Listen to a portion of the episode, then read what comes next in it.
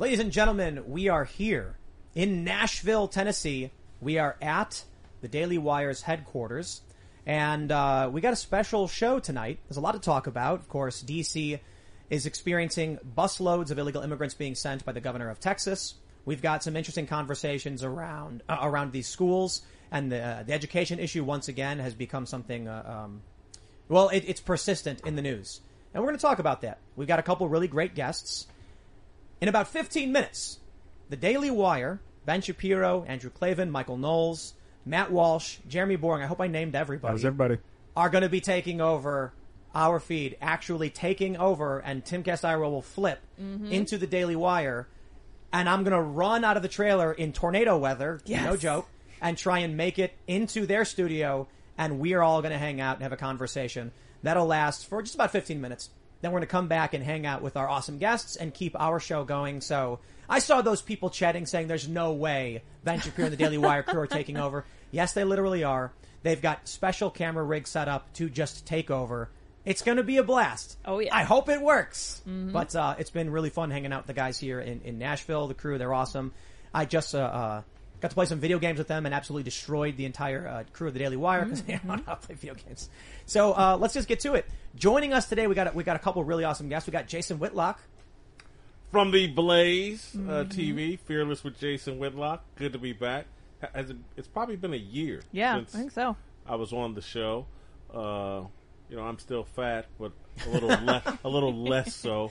Although no one said anything about it, I was hoping that Tim or Lydia or somebody would say, "Hey, man, I think you lost ten pounds." Well, I was thinking it. Yeah, yeah. I, was still want to be too, rude. Yeah. You know? I lost some weight too. You yeah, know? yeah, yeah. We're all You did? it. Yeah, yeah, yeah. I can start- see that. I can cut, see cut out the sugars in uh, like around October, November. Mm-hmm. It's worked. It's worked out pretty well. You're still wearing the hat though, so Mm-hmm. that, that kind of threw me off. Good. I, I couldn't see the Gotta weight have loss. it. That's the constant. Yeah. Yeah.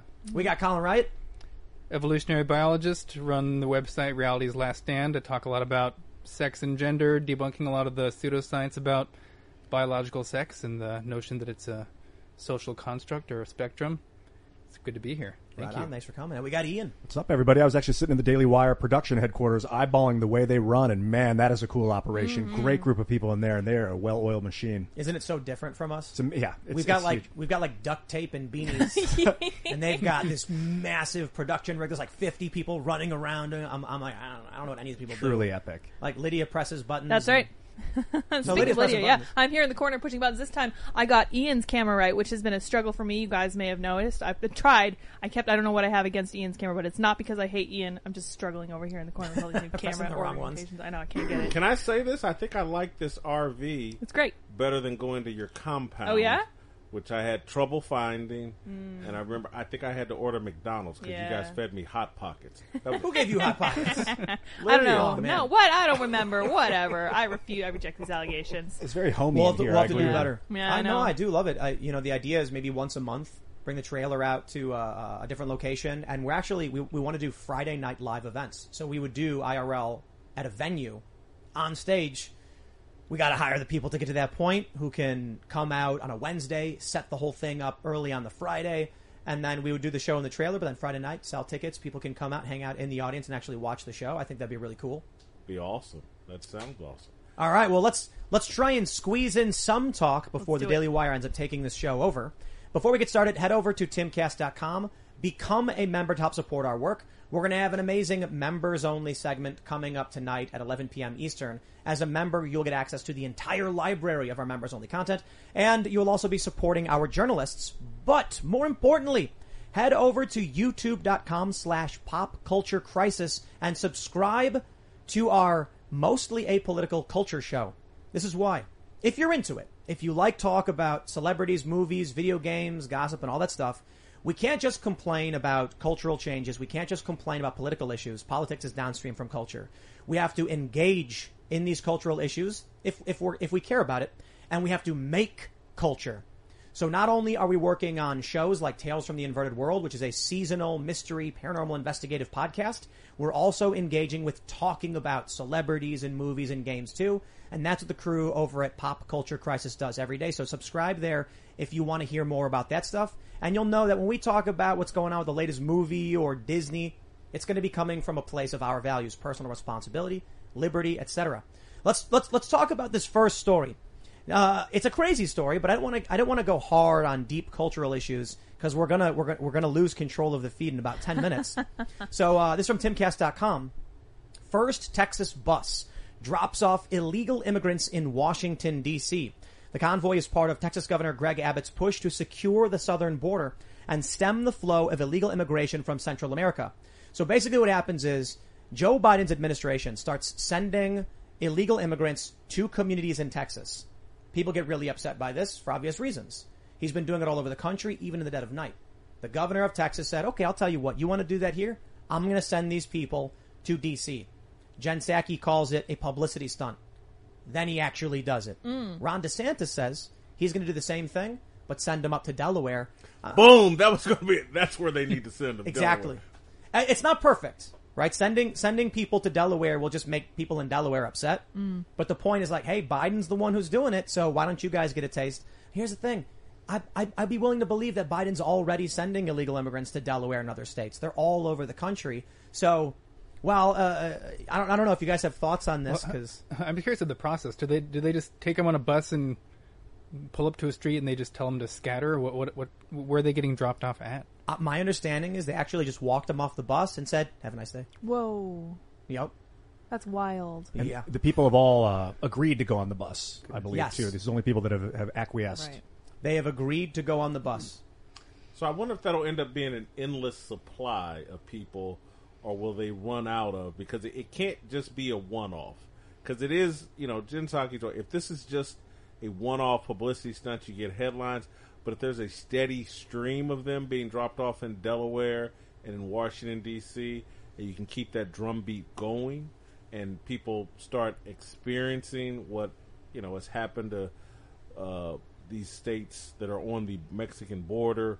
Uh, if you can start really feeling that experience in D.C. and in Delaware and other places, the pol- Biden these guys are going to have to react. It- What's our immigration deal just is the most bizarre. It's not the most bizarre because we have so many bizarre things going on, but One of it's them. in the top ten. We'll get to them all, I'm sure. What is the Delaware? What's so hot about being, Delaware being a destination? That's Joe Biden's state. Okay. Yeah, Yeah. send him to his home.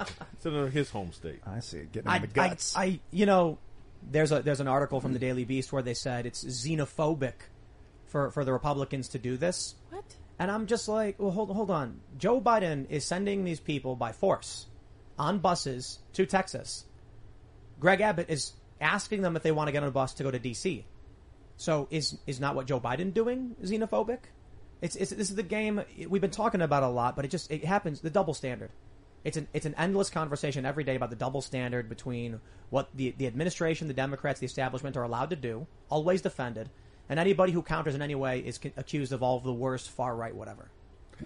I think they would perhaps prefer to be in DC as well to be easier to get your free cell phones right there in DC. There's probably a direct connect. They probably got a deal set up with Cricket or somebody to get these people the, the free uh, cell phones they were promised. I don't. I don't think it's fair to call them xenophobe, xenophobic. Personally, it, I just looked up the definition. One unduly fearful of what is foreign, and especially of people or foreign origin. So, being unduly fearful of what is foreign, it's not that. I think a lot of this isn't coming from fear of foreigner. It's that you disrupt the local economy when you import people that don't understand the culture or speak the language. And you got to be really careful about disrupting your, your, your economy. The United States is very young. It hasn't experienced a large immigration that completely altered the government. Like when people come in slowly and then all of a sudden they're the ones that start to get there. They happened to the Roman Empire. I mean, it's the way the Roman Empire fell, really, is the peop- the barbarians from the north or whatever, they came in over hundreds of years and then now they're the government and then Yeah. it's no longer I don't the know if I believe in hyper xenophobia, but I am probably xenophobic because I want people that share my values in this country. I want people that believe in freedom as the ultimate prize, not entitlement as the ultimate prize, or victimization as the ultimate prize. And, and again, I don't know the people flooding our our borders and, and immigrating illegally. Maybe they do believe in American freedom. Maybe that's why they're they're coming here. But I don't think that's what the Democrats and the people leading our uh, immigration policy. I don't think those are the values they want them to have. Uh, I, I don't think you're xenophobic. You know, they, they use these phobia words to Yes. make you sound unreasonable. And if you're just saying, I'm not, look, I'm, personally, I'm not scared of people from Central South America, or you even have people from Africa coming in. I'm not scared of them all, uh, uh, any of these people. In fact, I know some some people. Picture this. You're driving on the open road, taking in the beautiful views this country offers. Then out of nowhere, you hear a noise and your car breaks down. While still frustrating, you feel protected because you have a plan through CarShield. CarShield has helped millions of drivers from having to pay back-breaking car repair costs. All you have to do is call before a breakdown. Plans can pay for expensive repairs on your out of warranty car, truck, or SUV. All for CarShield's low monthly rate that never goes up as long as you cover your car. With a plan through CarShield, you get protection on over 5,000 major parts and systems with just a visit to carshield.com/carlson. I'm talking big money items like your transmission, engine, electronics, and so much more. CarShield is here to keep you moving forward and make car breakdowns and the repairs that follow just a tiny bump in the road. Go to carshield.com slash Carlson. Protect yourself from the unprecedented rise in costs for parts and repairs. Visit now to save 20%. carshield.com slash Carlson. That's carshield.com slash Carlson. And they're, they're, they're good people, I hear. You know, Trump said some of them are good people, right? Mm. No, the reality is they want what a lot of people want opportunity in America. In fact, I have more respect for them and their desires than I do for many of these woke people in this country. There's one thing I am worried about is the woke people. But the issue of xenophobia, is, that, that, that's a ridiculous term. It's meant to uh, uh obfuscate the real conversation. The real mm. conversation is there are economic limits to what you can do with, with people just coming across whenever they want. You end up strangling the labor market. You end up flooding the labor market. Supply and demand takes effect, and then people's wages get depressed. There's challenges there. And then, as you pointed out, there are, there are a lot of people here who want to be here. And again, I do respect that desire to be in America because I know how much this country rocks. But it, they don't, if they don't understand our Constitution, if they don't understand our values, then it dilutes our values and the things that made this country great. So if there's somebody who says, guys, here's the, the recipe for a great cake, and then you say, we're going to let 10 more bakers in who don't know how to bake it, but they're going to be involved, well, then things are going to get a little wishy-washy. That's why my attitude is always like, let everybody come. Everybody can, can come, but they got to wait in line like normal and go through a, a standard process. That way we can make sure the recipe doesn't get disrupted, but we can have more cooks in the kitchen just as long as everybody's following the rules and we all agree on how it's supposed to go. It's not fear. It's actually, it, it's, I would consider it to be more compassionate so that you can make sure people can thrive and that you're not just throwing them into the middle of a desert where these kids are, are, are, are dying of dehydration. I think it, you're talking about just being responsible, and it's no different than who you would allow into your home. Particularly if you got kids, wife, husband, whatever. Uh, you want to be a responsible homeowner, and so you just don't let any and everybody into your home. That's the way I feel about America. You see these stories of the the refugee crisis, and a lot of people are like, you know, are you going to let some of the, these refugees into your houses? Many of these these left activists who were very much like, yeah, we got to let all the refugees in, would not offer up any of their homes. Now, I do personally know left wing woke activists who did, and it was great success. And I'm like, that's amazing that you had the resources, you had a plan, you were you were capable to do this. Not everybody is.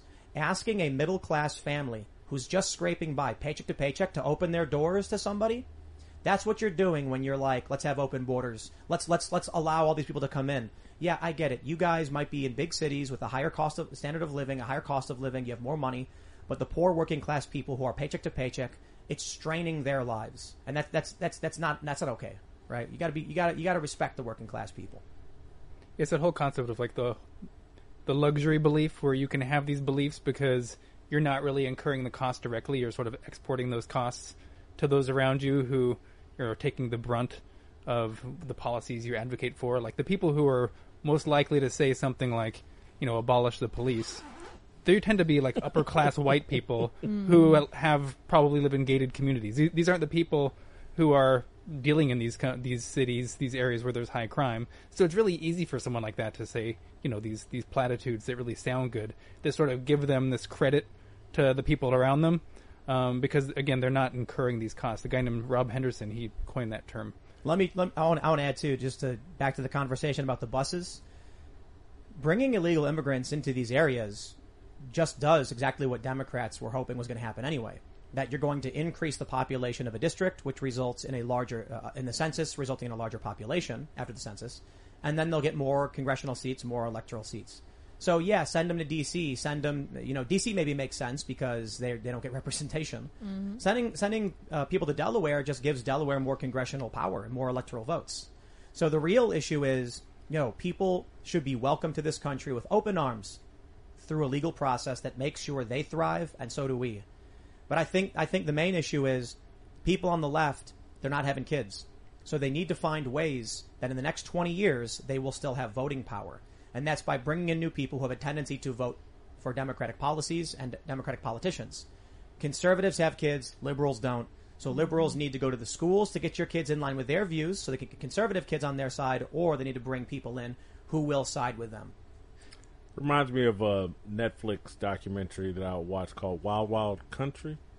It's about Portland, or uh, an area in Oregon, not Portland, but an area in Oregon that was taken over by this Indian Hindu, uh, like Nosha, Nosha. Uh, he was basically a sex guru or whatever, and they started literally to gain voting power and to take over this section of of Oregon. They started recruiting. This happened in the seventies. This is like a real life story. They started bussing in people from Los Angeles, homeless people, into this area so they could change the voting demographics in Oregon, so they could take over more. And and it ended up the homeless people were on drugs, and so many of them violent, and they actually turned on the people that brought them there because their needs weren't getting met. Uh, it, it's it's one of the best, greatest documentaries I've ever seen because it, It- happened in the '70s and explains everything that's going on today. It takes time, and they're willing to invest the time. So if someone who is eight years old today gets indoctrinated in a school, they're voting in ten years. So it's it's a long game. We can't think in, in short term cycles like two and four years. You got to think ahead. You got to think 10, 20 years. Someone born today more likely to be conservative because of just standard demographics of conservatives having kids, liberals not, and also having abortions. So you got 18 years until conservatives get that advantage. How do you counter that? They know this. They, they play the long game. Conservatives, I think, you know, um, the the the, the, the uh, politically minded, politically uh, um, careered are probably thinking about this on the conservative side. I think regular people miss this. You know, they don't understand necessarily why the schools do what they do when they go after kids. a lot of what the left is doing seems desperate to me, and it makes me think that they think they only have a limited amount of time to execute mm. their plan before the whole thing collapses in on them. Yeah, I was thinking how much of it is desperation, how much of it is instinct. Like, it seems like humans have an instinct to parent. I don't know. I do. I don't know if you guys do. I, I feel like I just love kids. I wanted to help kids, uh, and and so I was like, well, if I never actually have kids, what's reproduction? If I make a bunch of videos and there's a bunch of copies of it, then I'm forming some sort of reproduction that will affect society, and maybe I can help the children that way. Very leftist mentality, you know. It's very much like what what we see now. And I wonder if it's just like they, they really want to help, but and then, and then they're but they're so twisted that they're trying to help by you know infusing these specific ideals, or if they actually want to hurt people. I, I'm not getting the vibe that they want to hurt people. Uh, it just seems more like a communist. Uh, They want me- power. mental shift that's like taking hold of these people or something. They- they- I don't know if communist is the right word. They want power, and they're not afraid to. They're not. They're not afraid to inflict collateral damage on people to get it. I think that's true of anyone, you know. But I think there's a tendency, what we see with the establishment, the Democratic Party, and even the uniparty Republican types. What's happened is there's been a populist uprising, also on the left. I think a lot of the Bernie people, many of them moved over. Nine million Obama voters moved over to voted for Trump. It's really just about populism. We we had Steve Bannon saying he was far right, and then he says tax the rich, and I'm like, I don't know if that's far right, dude. I think that's actually a left position, but it's just a populist position. It's about are you in support of elites telling you what to do and how to live, or do you think the people, we the people, should decide and, and, and form our own government?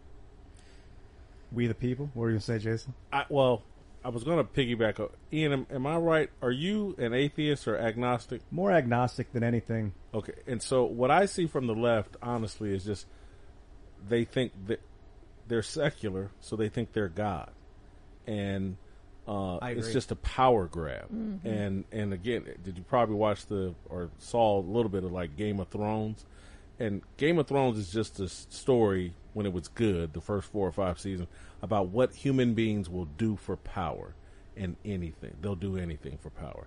And that and particularly if you don't have some kind of religious belief, some kind of faith in a higher power, and you think you're capable of being the ultimate decider, it puts you in a very bad. You'll do very bad things for power because you have so much belief in your ability to control things and do what's best for other people.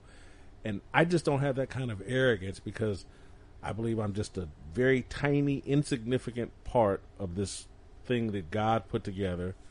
And, you know, I, I don't want that kind of power. I, I literally want to stick to the principles taught in the Bible and, and, you know, hope for the best and hope that I'm right. Uh, and I, I just see the, the, the left is so secular and, and they see themselves as God. That's what scares me. What makes me n- oh, nervous about the church is I feel like the the church has acted as now they are the mouthpiece of God. It's like another form of, of secularism almost. Like who cares about a building and a guy that tells you he's a priest? Like God's real. God's out there. God is an energy field flowing. Like it's it's there. It's always there. You don't need someone to, to you don't need to like be told. You don't need authority to tell you that. What about your relationship with God? I feel Leave it. the church out of it. I feel it. I, I science has helped me see the cosmic microwave background radiation, for instance. It's this web of energy left over after the Big Bang. You see it arcing through star systems, and then you feel your heart beating. It's getting like the heat is coming from without. Like it's we're, we're getting these electrical currents pumping through us. And after I started to, to see, I smoke a lot of weed. That helped a lot actually, uh, and to He's feel the like, heat. yeah. And then you can feel your own heat. And I'm like, wow, did Jesus do Reiki? And then you see that Jesus like went off maybe to India for some period in his early life and and studied like Hinduism and Reiki and came back as like a healer. So I Wow. started doing Reiki, and that's Well, real. Let me, let me let me throw in there. I think I actually enjoy when when Ian and Seamus talk about religious stuff because uh, Seamus comes from a more like um, what- what's the what's the right word? Uh, he, he's he's he's devout. You Yeah. know, he goes to mass. Ian has a bunch of ideas about spirituality that I think need to be answered, and it, and it, and it creates something interesting. I think I, I certainly think Ian sees or feels something that you know needs to be answered or defined, and maybe maybe there's a, a in the more rigid structures, people have thought about these things. I also want to add the suspense is killing me because I'm like, what's going on? What I know. is it? Yeah, yeah. Yeah. Someone's supposed to come to the door at any Yeah, minute. it should I'm be like, any second Oh, now. 7:20. Yeah. I know. you know, it's I'll, I'll, time. I'll say briefly, you know, as a card-carrying atheist myself, um, a major problem is we have, you know, it's not religion per se that's the problem. I think it's like the dogma that tends to go hand in hand with it. And a lot of people on the left, a lot of these woke people, they've convinced themselves that they're not religious and that they also have no dogma, where that's the complete error. Like they have their own dogma, but since they've convinced themselves they're non-religious, they think they're impervious to this. They don't see themselves as actually acting religious in many areas where they absolutely are. We're good to go. Um, All right, we're good to go, everybody. This is- Oh, this- we're doing snap. something weird. All right, here we go. This is the first on Timcast IRL. they're taking over. They're taking Tim. They're taking. Are we still on the air? or Have they already Yeah, taken They're over? gonna steal us in just All one right. second. You heard it Jason. here, you guys. Oh, oh, We're still on the air. oh, snap! Let me show you guys what's going on. Um. I think we're off now. We've given them the stream. Oh yes, Oh. we have. I gave them control. Yes. Look at this. All right, the suspense was killing me because I'm like, I don't know when they're actually going to call me in. If you can hear me, I don't know what's going on. We're walking through the Daily Wire's headquarters. I got Joe Biden behind me, and we are making our way to the backstage live studio with Ben Shapiro, Michael Knowles, Andrew Klavan, Matt Walsh, and Jeremy Boring. And uh, I wrote they're going to take over my show, but I'm going to take over theirs. So we're making our way through the studio right now. I think I can hear people. Let's see if we can pull this off effectively. I smell cigars. I smell cigars. Coming around the corner, I'll be a little out of breath. Fun, huh?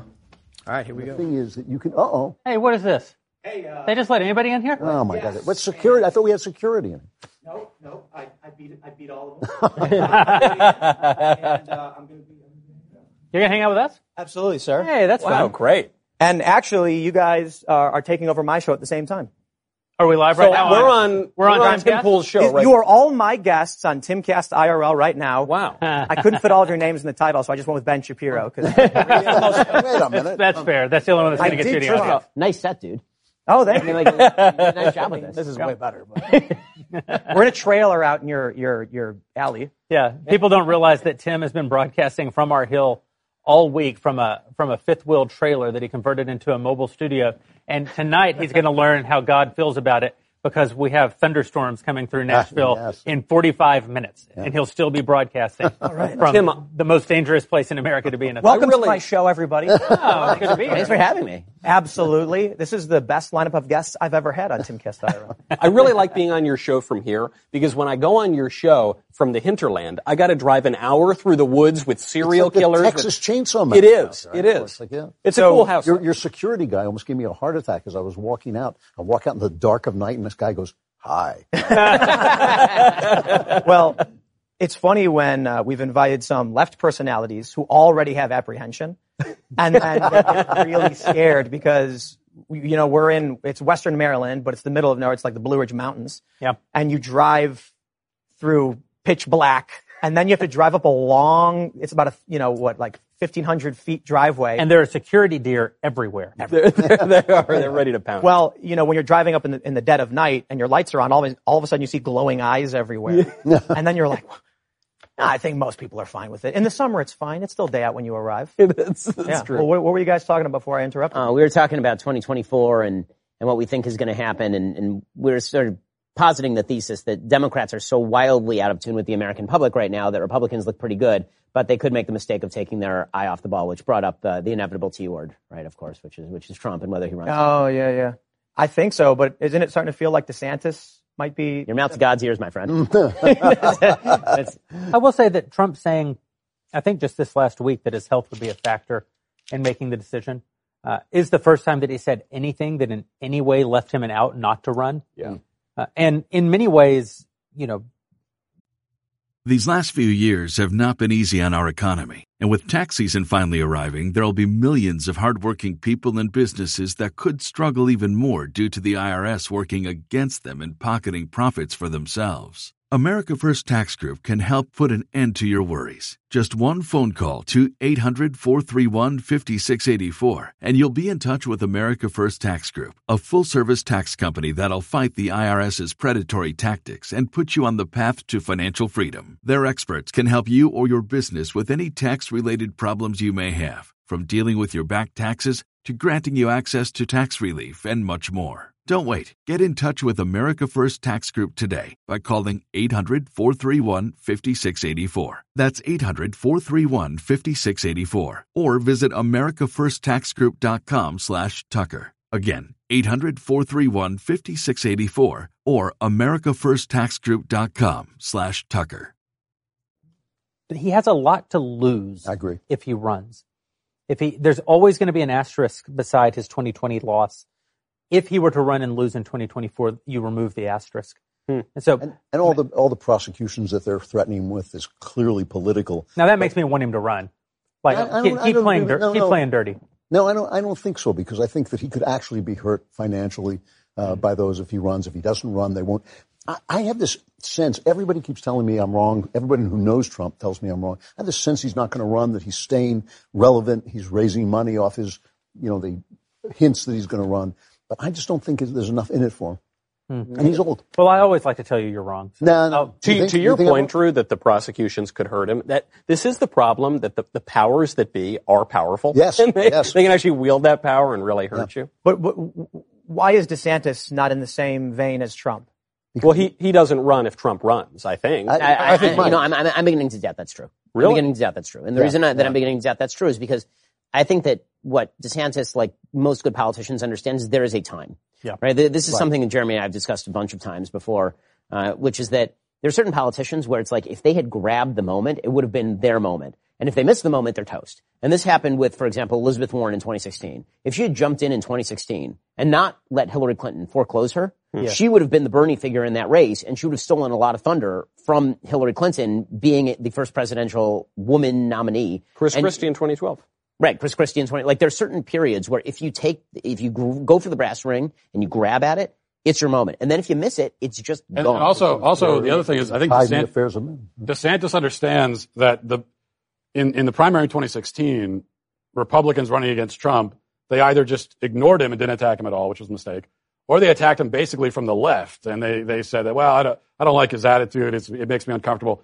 I, I think Trump is vulnerable, and what DeSantis probably understands, although I, I don't know him, is that if, you, you can go at Trump from the right, and you can say you can hit Trump on vaccines, you can hit him on Fauci, you can hit him on COVID, um, and I, I think Yeah. I actually think the best path for DeSantis, it, it, uh, as you said, we're still two years away from this. Uh, But if DeSantis were to choose to challenge Trump, I actually think his best path is not to hit Trump. I think his best path is essentially to say, Mr. President, I voted for you. Uh, there's no question in, in my mind that you are the man we needed in 2016. The question is, are you the man that we need in But Trump's not going to allow that. That, Right. that. That's what they tried in 2016, and then eventually Trump will turn around and call go you- after you, and then and you're you're right. You're just sitting there. You're not prepared for it. So I think you have to be more proactive. It just you you don't have to be obsessive about it, but you But make I- your I- I agree with you that a from lot- the right. I I agree with you that, that a lot of Trump's appeal in 2016, because I felt this way when he was debating Jeb Bush, is that he just kept pummeling the guy who was more to the center. And Jeb Bush would be like, I, I'm really uncomfortable with how you talk about illegal immigration. And Trump would be like, you're stupid. Like, yeah! And that, there's a lot of that. I have I have a I feel like I have a different perspective from you guys because, uh, for one, look how I'm dressed compared to you guys. I, just, Yeah, I, I do think, you know, in all honesty, though, I come from kind of a different world. I grew up in, in Chicago, and uh, I didn't vote for Trump in 2016. I don't think everybody here did. Did you guys? no, I didn't. I did. I did not yeah. vote for either. Uh, in 2020, I, I, I've just been seeing over the past decade what I would describe as the left being so unreasonable and just out of their minds. I'm sitting with a group of prominent conservatives, and I've, I've, this is not how I grew up. I grew up in Chicago, surrounded by Democrats, and now I'm looking at 2024, and I would, I'm like, I would vote for DeSantis. I, I don't know, I don't, I didn't like Trump in 2016. I voted for him because I know Biden, because I knew the, the, the Obama You voted for him in 2020. 2020, sorry. Yeah, right. yeah. In 2020, I voted for Trump.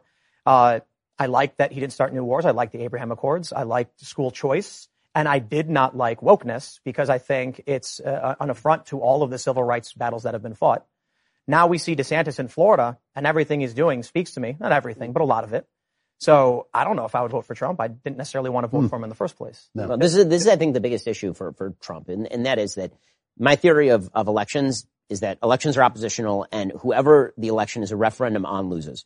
So in 2016, the great myth that the media tried to create is that it was a referendum on Trump, and it was not a referendum on Trump. It was a referendum on Hillary Clinton. People looked at Hillary and they're like, "I hate that lady. She's awful. She's garbage." And I don't know this Trump guy. He's real weird. this is he how says dumb stuff, but I'll take a shot at it. That's right. This is how Trump can get fewer v- votes in Wisconsin than did Mitt, Mitt Romney, Romney in four years earlier. that's right, and, and still win the state. Wisconsin. Correct. Because because the election was really about Hillary. Right. And Democrats And were then- like, eh. And then by 2020, Joe Biden ran what for him was, I think, the only campaign he could run, but it turned out to be kind of a brilliant campaign, which is he just lay in a basement for, for six months. And Joe, and every so often they would creak open the crypt, you know, he'd walk out and say, and then he'd go back downstairs and that would be the end of his campaign. And so the referendum was not on Biden, the referendum was on Trump. you go to 2024, if Trump runs again, the question is, I'm not sure who that's a referendum on. Is it on Biden or is it on Trump? Right? That's a real question because we, they're now really, really prominent figures. If it's anybody, anybody but Trump, it's hard for it not to be a referendum on Biden. He's been president for the last four years and he's done, I, I, I'm, I, honest to God, I'm amazed he's been able to set this many things on fire for a man who's not ambulatory. You know, there, there's a tactic DeSantis is using, a rhetorical tactic that I think every Republican needs to adopt. The old Republican view of things, when they were asked a question, what do you want for breakfast in the morning? Let's say, they, hey, Senator Rand Paul, what do you want for breakfast? He'd say, well, you know, some people want omelets and some people want pancakes. And the great thing about America is we can have whatever we want for breakfast, right? And it's this very sort of ambiguous thing. And you ask DeSantis, what do you want for breakfast? He goes, Look, we tried pancakes in Arkansas and we tried uh, omelets and we're going to have scrambled eggs. scrambled eggs work in Florida and they're going to work throughout America. Okay? and there's no question or ambiguity. It's very persuasive. Well, let me, let me ask you, is Joe Biden even going to run in 2024? Uh, I mean, I think they have to. I think they have to strap him to a gurney. They have to turn him upright, and they have to just wheel him around because it, they they have to. What are they going to do? They're going to trot out Kamala Harris, the worst candidate No. who's ever been created by God or man. It's unbelievable. He will The- not the be best- able to speak at all. I So the way. it doesn't. matter. 82 years What old. are you going to do? Kamala Harris is the best description I've heard is from the account JTLOL, which is that she is the human embodiment of a predictive text program. You start, you start typing words into Google, and whatever is the next word is what she says. And so the importance of the passage of time is important with regard to the passage of time. And like, so she's terrible. And then in the, and then they're like, oh well, you know, we've got this other guy over here, and he's so great that he went on paternity leave for two months, and nobody even noticed. He couldn't fill a pothole in South Bend, Indiana, but on the other hand, he is gay. And, that- and, and that's that's literally the pitch for Steve Buttigieg. I, I just And- think and that's, in the that's an impo- I don't. First of all, Camilla, I, I like that. Camilla Harris, I, to me, she's always like, um, like I was in, in high school when uh, I have to give a, a book report, but I didn't read the book. like that's what she always sounds like. but I, I, that you just you run into just a, a simple fact of age. So are you going to run a guy who'll be what? He'll be 82, right? And so by the end of his term, he's 86. Just, that's just like an impossible. Well, they don't have to get him to the end of his term. They just have to get him to. Yeah, I don't. But, I, but for the purpose, I, I for the purpose of running, gonna they have to pretend that he's going to make it to the No, end of the term. yeah, I don't think. No, he's he, didn't he I'm with pretended he was going to make it to the end of the term this time. right? He, he basically. the, the problem that they have, the reason I think they have to run him, I, and I think that the base doesn't care if he's still cogent. No, the base doesn't care. They don't Right, care. Yeah. The reason they have to run him is Kamala. They would like Yeah. to sub him out with Buttigieg. They might even like to sub him out if if we are making moves towards Trump with uh, with Hillary Clinton, which would be their great revenge fantasy playing out. But the problem is that there is a sitting vice president, and how do you get her to just move aside and let you do that? Well, the, but she'll The only way is if they, the they they do have one trump card, right? Which is that they could they could theoretically call on Michelle, right? That is that is clearly their best move. If, That's- that is their because best because she that is a black woman VP. You just say, listen, there's this other black woman, and she's more famous than you, and she's more popular than you, and she's a best-selling author, and we have now softened her image to the point where she's not the the radical who is writing Princeton not sure theses about how be America's racist. Uh, everybody wants to be president. I, no. uh, she might not be. She, she likes being Oprah. She likes being Uh, Oprah. She's everybody very, very wants, popular. Oprah wants to be president. Oprah would. ma- That's a better. Everyone wants to be president. Uh, listen, Michelle Obama is the is the nuclear option. Option no for question. No question. Why wouldn't they use her? I think they would love to use her. I think the only question is whether she and Barack want to have his, like, if she were to run and lose, whether this would tarnish the Obama magisterial image that he's created for himself. And that guy loves him. I mean, Obama loves him some Obama. I mean, when he came to the White House, that, that was, It's one of the sorriest it was displays so I've sad. ever It really was. I, it was the first time. Sorry. I, oh, it, it, it actually did. I, I, I'm, I can't believe what it says. It made me feel bad for, for Biden. Oh, it yeah. did. Oh, I mean. I, did- I, I, like, like he, he walks up on stage and he makes a joke about how he's Barack Obama's vice president. And then Barack Obama gets up and is like, well, yeah, over there's my vice president. It's like, you don't get to make that joke. That makes you a dick. I mean, the, the two things that were most that were most on display in that entire episode were one, what a sorry bastard Barack Obama is, and if you read Maureen Dowd during his administration, she hated him for his treatment of Joe Biden as his vice president. Biden was this completely loyal, subservient even vice president, and Obama treated him like absolute dirt the entire time. Uh, so you see, you just see how his view of himself and his view of people around him. And then the other sorry thing is you saw the media's view of him. You know, that, that horrible clip where Biden realizes that the president of the United, no one wants to talk to the president of the United States. Multiple Because they're, because they're all talking to Barack Obama. He's got his hand on Obama's shoulder and Obama's shaking him off to shake hands over here. You just realize the I mean, media, all he the media, somebody gen- to guide him to the bathroom. That's right. That's all he wanted. the media genuinely believes that Barack Obama is a deity, and Barack Obama agrees with them. That's that's what was on display to me. The, the Did Joe lies- Rogan say something to that effect about uh, Michelle Obama? And uh, I don't want to put words in Joe's mouth, but he mentioned something about Barack Obama being a great president or something to that effect, and Michelle Obama being a potentially great option. I think I think you know he's relevant for one having the biggest podcast in the world, but I think he speaks to a lot of people who are in the middle and confused or don't necessarily know how they're going to uh, vote come 2020, uh, 2022 and 2024. But I think if these people, s- the moderates, independents, former left people see Michelle Obama, I think a lot of them will be convinced Yeah. to vote Democrat again. I'm not entirely convinced. For me, my brain exploded after 2020 with just, yeah, I'm done with this. You know, I'm, uh, or 20, 2018 even, when I think it was 31 seats that did, uh, count, uh, districts that voted for Trump, vote Democrat, and all of these moderate Democrats said, we're going to bring you kitchen table issues. We're not going to focus on culture war issues. And the first thing they do is they, they move to impeach Trump. And it felt like I was just spit on. I was like, you know, I, I had faith that if I, if I just, you know, push back, I donated to a lot, some of these Democrats thinking that they'll actually re, you know, reconfigure things and, and fix this.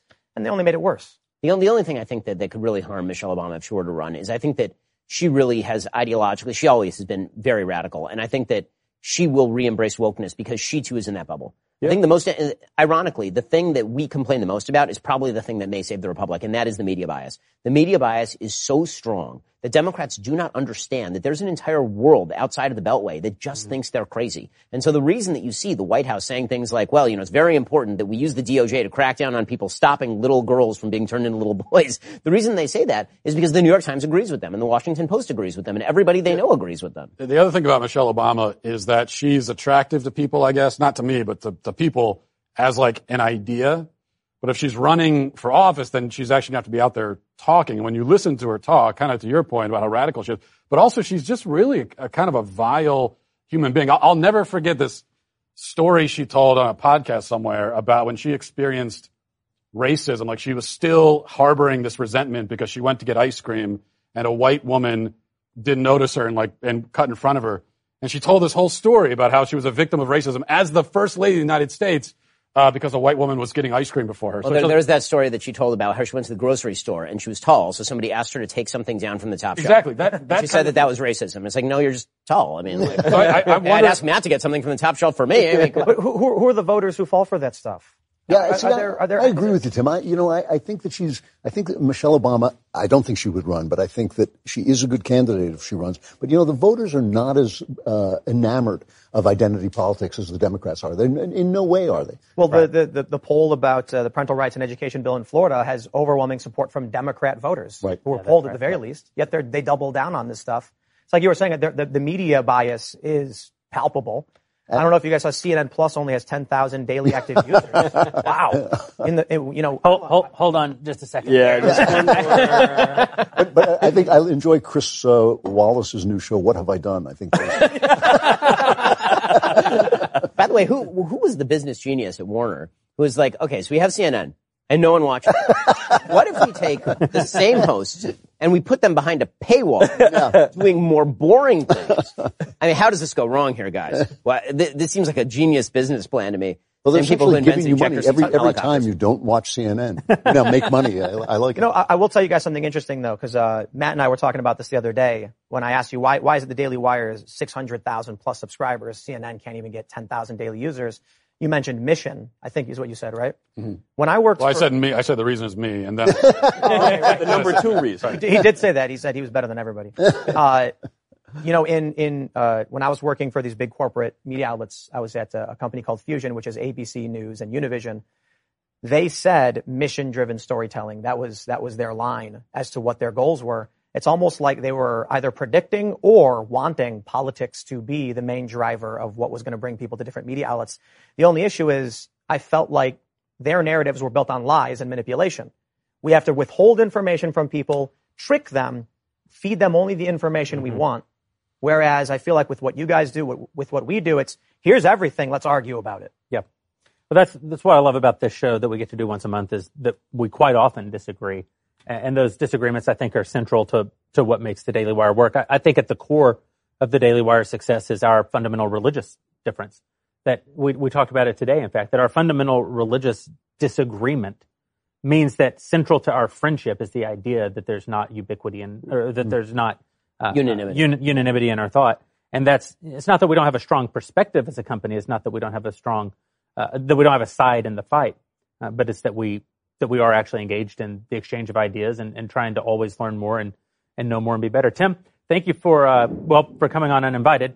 Please feel free to invite yourself on the show again in the future. Thank you to all of our dailywire.com members for making this possible. We're going to wrap up because there's a thunderstorm rolling in. This guy's got to get back to his tornado bait trailer and Ben Shapiro has to get on an airplane and get out of here.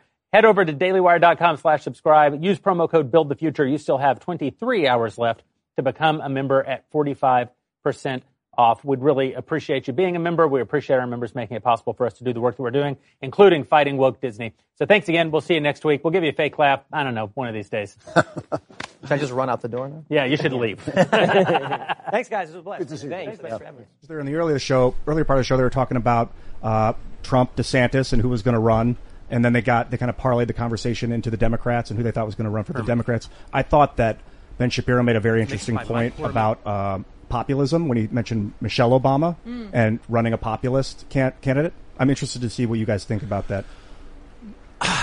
the Michelle Obama question, that part of the discussion is what fascinated me because I, I, I do think she would probably be the best candidate for the Democrats. I do think, again, corporate media is obsessed with, oh, so and so's making history because they're the first black woman this, just like we just saw with Ketanji Brown Jackson.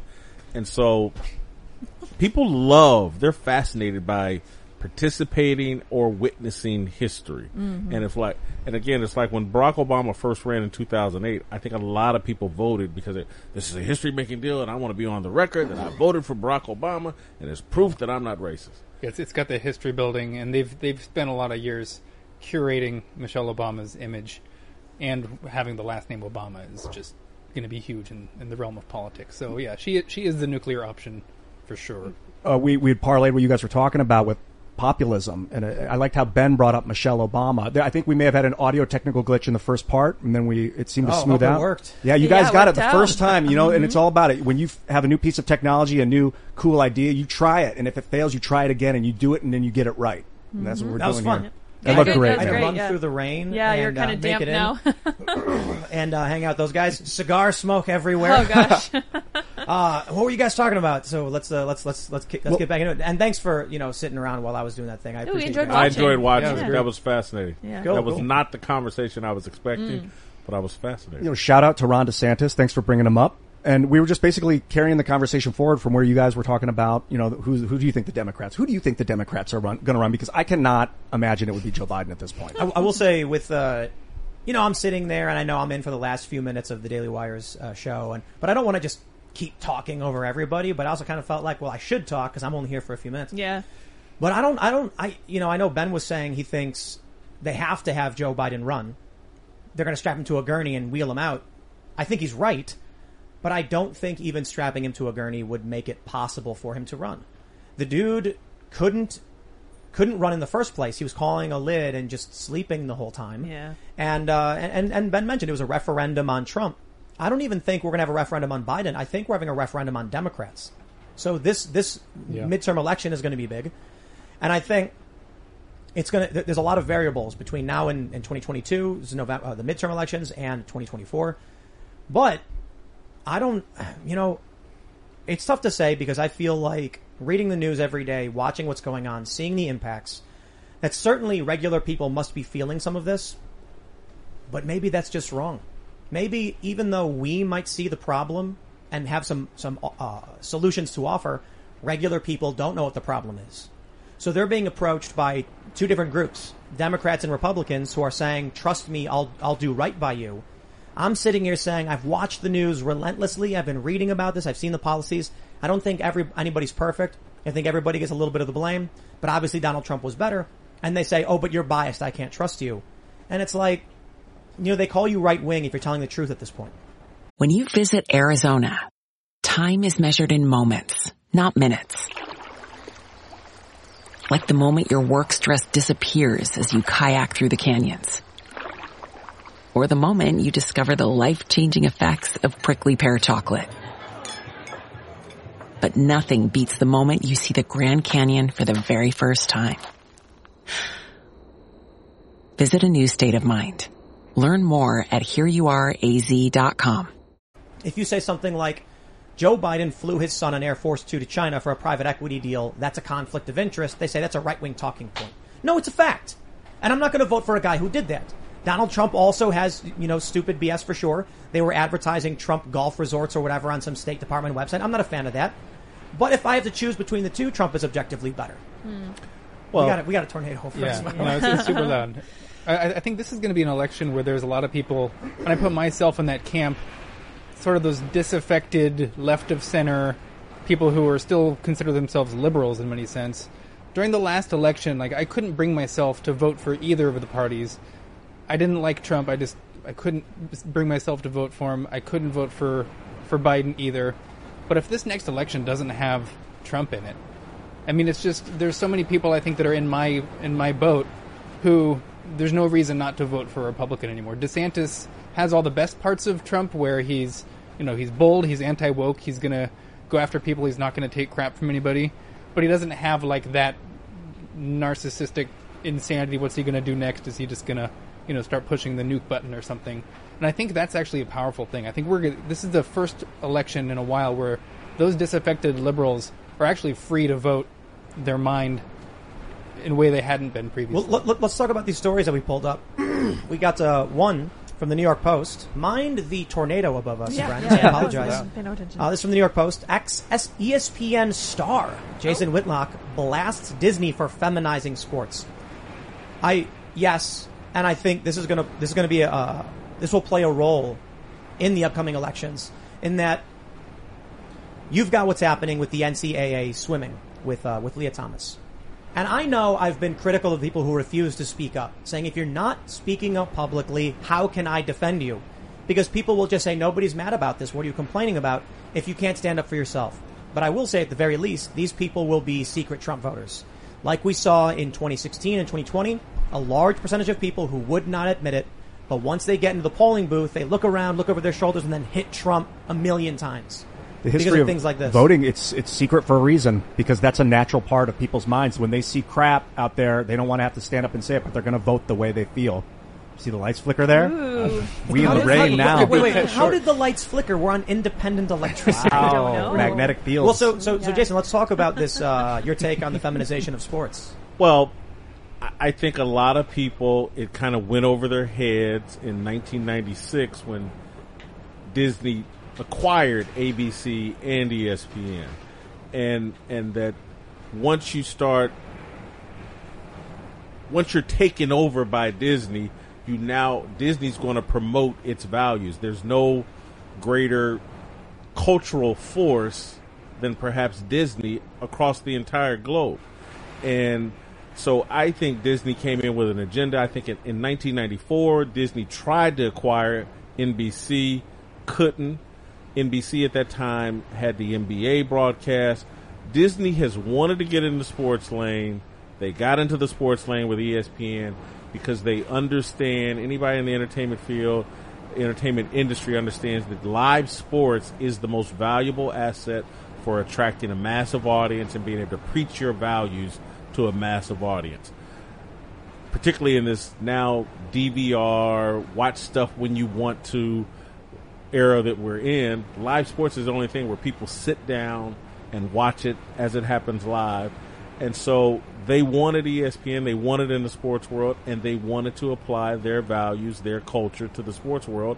And that's what has happened. And I think Disney, based on their attack on young kids and the sexuality and the gender thing, Disney believes in the matriarchy. Disney believes in the uprooting of the patriarchy. Disney is very feminist, and uh, they've applied all those values to ESPN, which is the worldwide leader in sports.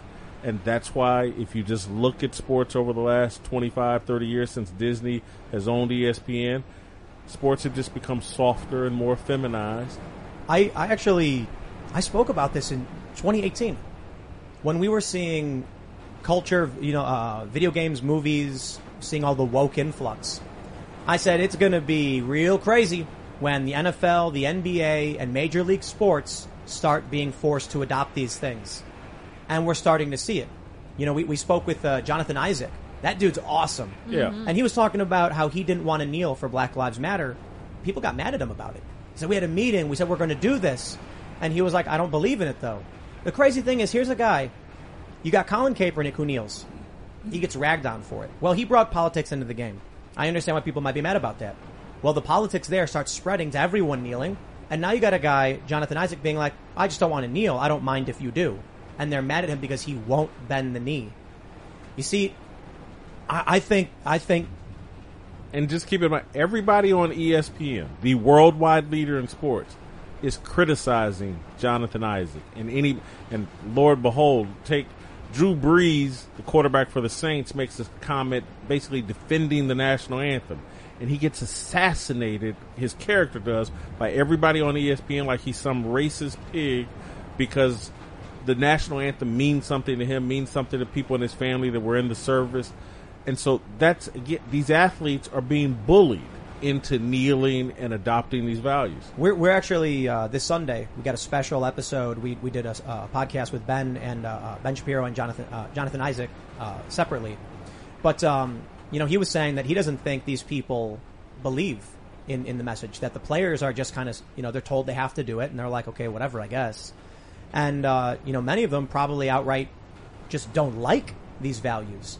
I think the reality is a lot of people are Christians. I think a lot of people like families. What worries me is why aren't there more people like you know Isaac who are going to just very calmly and passionately say, "Look, I, I believe in my country. Uh, no disrespect to those who protest. I'm going to do my thing." Why can't we at least have more players like that? I imagine it's because the paychecks are so big. Those Mhm. guys, they make so much money. That I mean, how how can you turn away from a ninety million dollar contract, ten million dollar contract over three years or four years or whatever they make? What's an average contract in the NBA right now? Probably five to eight million dollars, but but wait, wait, wait, for like your average player For how many Yeah, years? no, no, you know, What, what about your three to five years? What about your lowest tier player, like the bottom? Lowest tier player is probably making 800, 900,000. That may, but but let's take the big money people out of it. Just talking to Colin before the show, working in academia, and I talked about this today about just corporate America in general. If you want to move up in leadership at any major corporation, if you don't adopt the uh, values of diversity, inclusion, and equity, if you don't hop on board with all the LGBT stuff, if if you don't swallow it, you can't move up, or you get run out of academia. I- It's the same principles are applied that you see. The pressure in the sports world is even more intense. These guys have guaranteed contracts and have gener- have made generational wealth. What if you're just a guy that works at name the company or Yeah. Disney or anywhere that doesn't want to hop on board with these values? You get run out. You can't move up. Yeah, it's it's the same dy- same dynamic that's taking place, you know, in sports, in academia. I mean, it's it's like this spiral of silence they go into where everyone else is doing this one signal, and if you have areas that tend to be, you know, politically skewed in a certain direction, like academia, a, a signal that might have started out with like, you know, oh, I'm just putting my pronoun in my email signature or in my social media bio. These soon, rather than just being a, a signal of like, oh, I'm just inclusive, it then becomes the people who don't have these little things in their bios and their email signatures. That becomes a tell because once it gets so popular, then the person who doesn't do it is the one that stands out, and now all of a sudden people can question them and you know, what are you doing? I'm interested in your experience. You're an evolutionary biologist. Like uh, with the with the I guess you would call it the the emergence or the the mainstreamism of the transgender movement, uh, or I don't even know if you call it a movement, but just this whole like what's it like in the science community when Well, you're well- discussing biology? And I- if you've got a story, or what were you going to say? Well, no, I just I just want to kind of pull back a little bit what you were saying and merge these kind of these conversations. You know, we're talking about the feminization of sports. We've got someone. You're a biologist. Uh, yeah. Well, so let's let's talk about what's happening with you know oh, the you can autonomous- define a woman. He's a bio. Well, exactly, exactly. So, you know, I, I, Yeah, I think we'll get to that in a second, but let's let's kind of merge that. As a biologist, witnessing what's happening in sports with the NCAA and all that stuff, what's what's your take and what what do you have to say for you know what's happening? Like, what's your view on it? Yeah, I mean it's it's the same same dynamic, and it just requires people to feel like they're comfortable enough by seeing other people who are speaking up and not getting canceled to to have them speak up. I mean, when when I was in academia, there was no one talking about the stuff I was talking about. I was one of the first people to be like, actually, there are only two sexes. It's not a spectrum. It's not a social construct. And I mean, that was all the arrows hit me at once, and that's a signal to everyone to you know who thinks the same way I do that they're not going to say anything because they see what this is how it happens when the one vocal person comes up, and so it's that chilling effect, and I think that's playing out in, in sports. is that chilling effect when someone gets hammered in the media for their reasonable opinion, that just sends a signal to everyone else like, oh, this is a third rail. I'm not gonna. I'm not even gonna go there. What what is this? Right? We, we- all of a sudden we have academia terrified. We have one of the most lucrative and high paying industries, major major sports, and they are terrified of this ideology. Well, because they know they can get canceled. They know It's a that, tool, yeah. that that they can get run out of their jobs and have to go independent the the way that Colin has. I, I do want to, and I don't want to speak for Tim, but I do think what Tim was asking you, quite honestly, was like we had a man, Lia Thomas, William Thomas, swimming against women I was in there. the Ivy. Oh, you were, and yeah. Yeah. that's what he's like. As a biologist, Mm. what what is your take? This is Well, yeah, crazy yeah, to yeah. us. Well, so it's completely yeah, it's it's completely insane. I mean, so the the the thing that's underpinning all of it is this like this gender ideology that is saying that what a man or a woman or a boy and a girl is has nothing to do with your biology, your your reproductive organs or anything. and has everything to do with just your internal sense of of who you are or your identification with social roles and stereotypes of like masculinity or femininity. That's literally what they think is is a man or a woman, which really goes against what we've been hearing feminists say for so long that you know a woman can behave any way they want to and still be a woman. You can be a masculine woman, you can be a feminine woman, you can be a feminine man, you can be a masculine man, but you're you're fundamentally defined as a man or woman by your your reproductive anatomy. Somehow this ideology is just taken root. I think a lot of it's because you see these big organizations like the ACLU, like the Human Rights Campaign. They had all this fun, all the all this funding, billions of dollars going into something like getting gay marriage passed, which I personally think is a good was a good thing to get passed. But once they get that big victory, what do they do next? They're set up in a situation where they need to find something else to put all this money into. They have all these donors. They have. They're not just going to turn their lights off, shutter the windows, and say like, "Well, we we won. Time to time to go home." There's no more big dragons to slay. And if you look at where the funding went in these organizations, it used to be all going into gay marriage, and then what was it, 2014 or 15 when it became federally legal? 14, I think. Yeah. Then you you see the narrative switch to trans everything, and it's this gender ideology, and it's this built-in apparatus with billions of dollars behind it that is just shunting this money into 0.5 percent of the population, and the, we I- we have no response to it. We haven't built up the organizations to respond to this thing now that isn't the next. I, I used to work in the rights non issue. uh, I used to work in uh, nonprofits. I did fundraising, and this was one of the things I witnessed. A good nonprofit should put itself out of business. Yeah. If you say, "Hey, we, we got we got an issue with uh, there's not enough panda bears," Mm. well, you know, maybe in 20, 30 years, all of a sudden, panda bears are no longer endangered anymore. What does the nonprofit do? Waves goodbye to everybody and says, "Mission accomplished. This was the goal. We saved the panda bear." What what what these organizations will do is they'll say, "Well, it was never about the pandas. What about the kangaroo? What, what, what about this new songbird?" They don't want to cease to exist. They're they're they they they they like the power they've accrued. They transition. Well, and, and they Look have at- people at- on their they're they're paying people. They have paychecks. They have a you know they they have Lydia a, got my they have they have employees. I, I, exactly. I, I think Greenpeace is a good example of this. I briefly Exactly. worked for Greenpeace, and the one thing I didn't understand, and uh, I started uh, looking at, um, I think uh, what, what's what's the lady? Do you know the guy, the Greenpeace guy's name? Doctor? Is it? It's not. It's not. I think it's Patrick Moore, right? Yeah. Is We're it? gonna have him, I think. Yeah. Maybe. Yeah. Um, I know there's also a Paul Watson who left, and he's the the Sea Shepherds guy. But um, I believe Patrick Moore's name. Can you guys check? Yeah, I'm looking it up. because now. he's pro nuclear power. Oh yeah. And so he's been very vocal on similar issues as us. Yeah, Patrick Moore. Patrick Moore. So Greenpeace, it starts because they're opposing nuclear testing. I respect that. I don't like the nuclear bombs being tested and the devastating effects. It blanketed this planet with radioactive particles that interferes with uh, scientific instruments. So there's, yeah, it's not good that everybody on the planet was blowing things up to test things. And so they oppose it. And they would do things like send out boats into the area so they couldn't conduct tests. And I'm like, I dig it. Now they're saying nuclear energy is bad. Why? In my personal opinion, because nuclear is a scary word. It allows them to keep the, the company going and make money. And there's reasons why people like Patrick Moore leave because they're like, you're off mission. This is not what we're supposed to be doing. These nonprofits, I agree. I think it's a really important point that often doesn't get brought up. They, they, uh, I remember I was working for a nonprofit that did fundraising, and one of the one of the organizations they were fundraising on behalf of was the Human Rights Campaign, the HRC.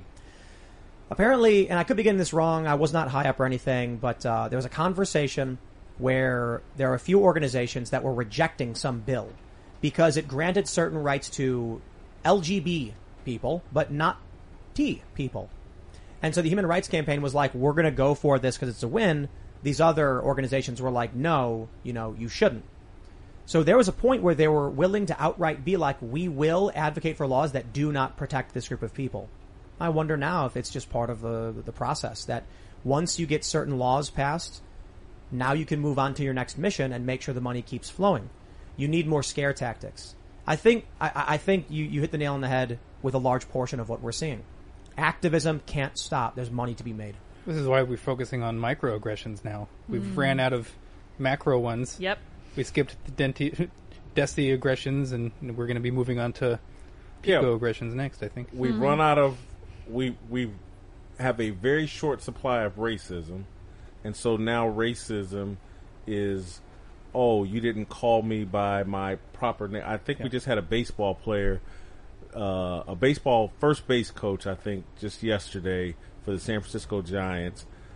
He got called a MF. Um, I can say motherfucker probably on this show. sure, why not? He got called a, We do try to be family friendly, but Oh. we're not gonna we're not All gonna right, cry he- about well, swear words. he, he got called an MF, and he said that when he when the guy said it, it reeked of racism. What?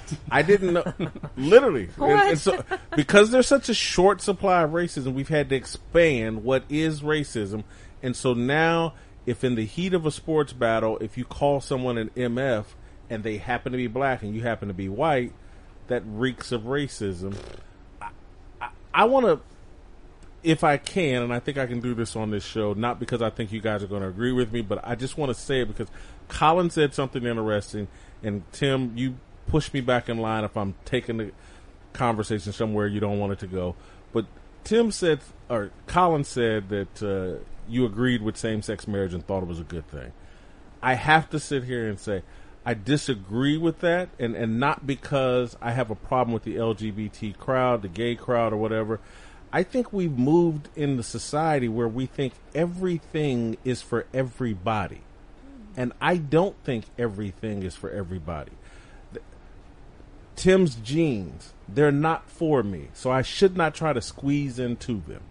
And I don't think there was a long period in my life where I was very irresponsible in my dating and sexual life, and I was never in the right mindset to be married.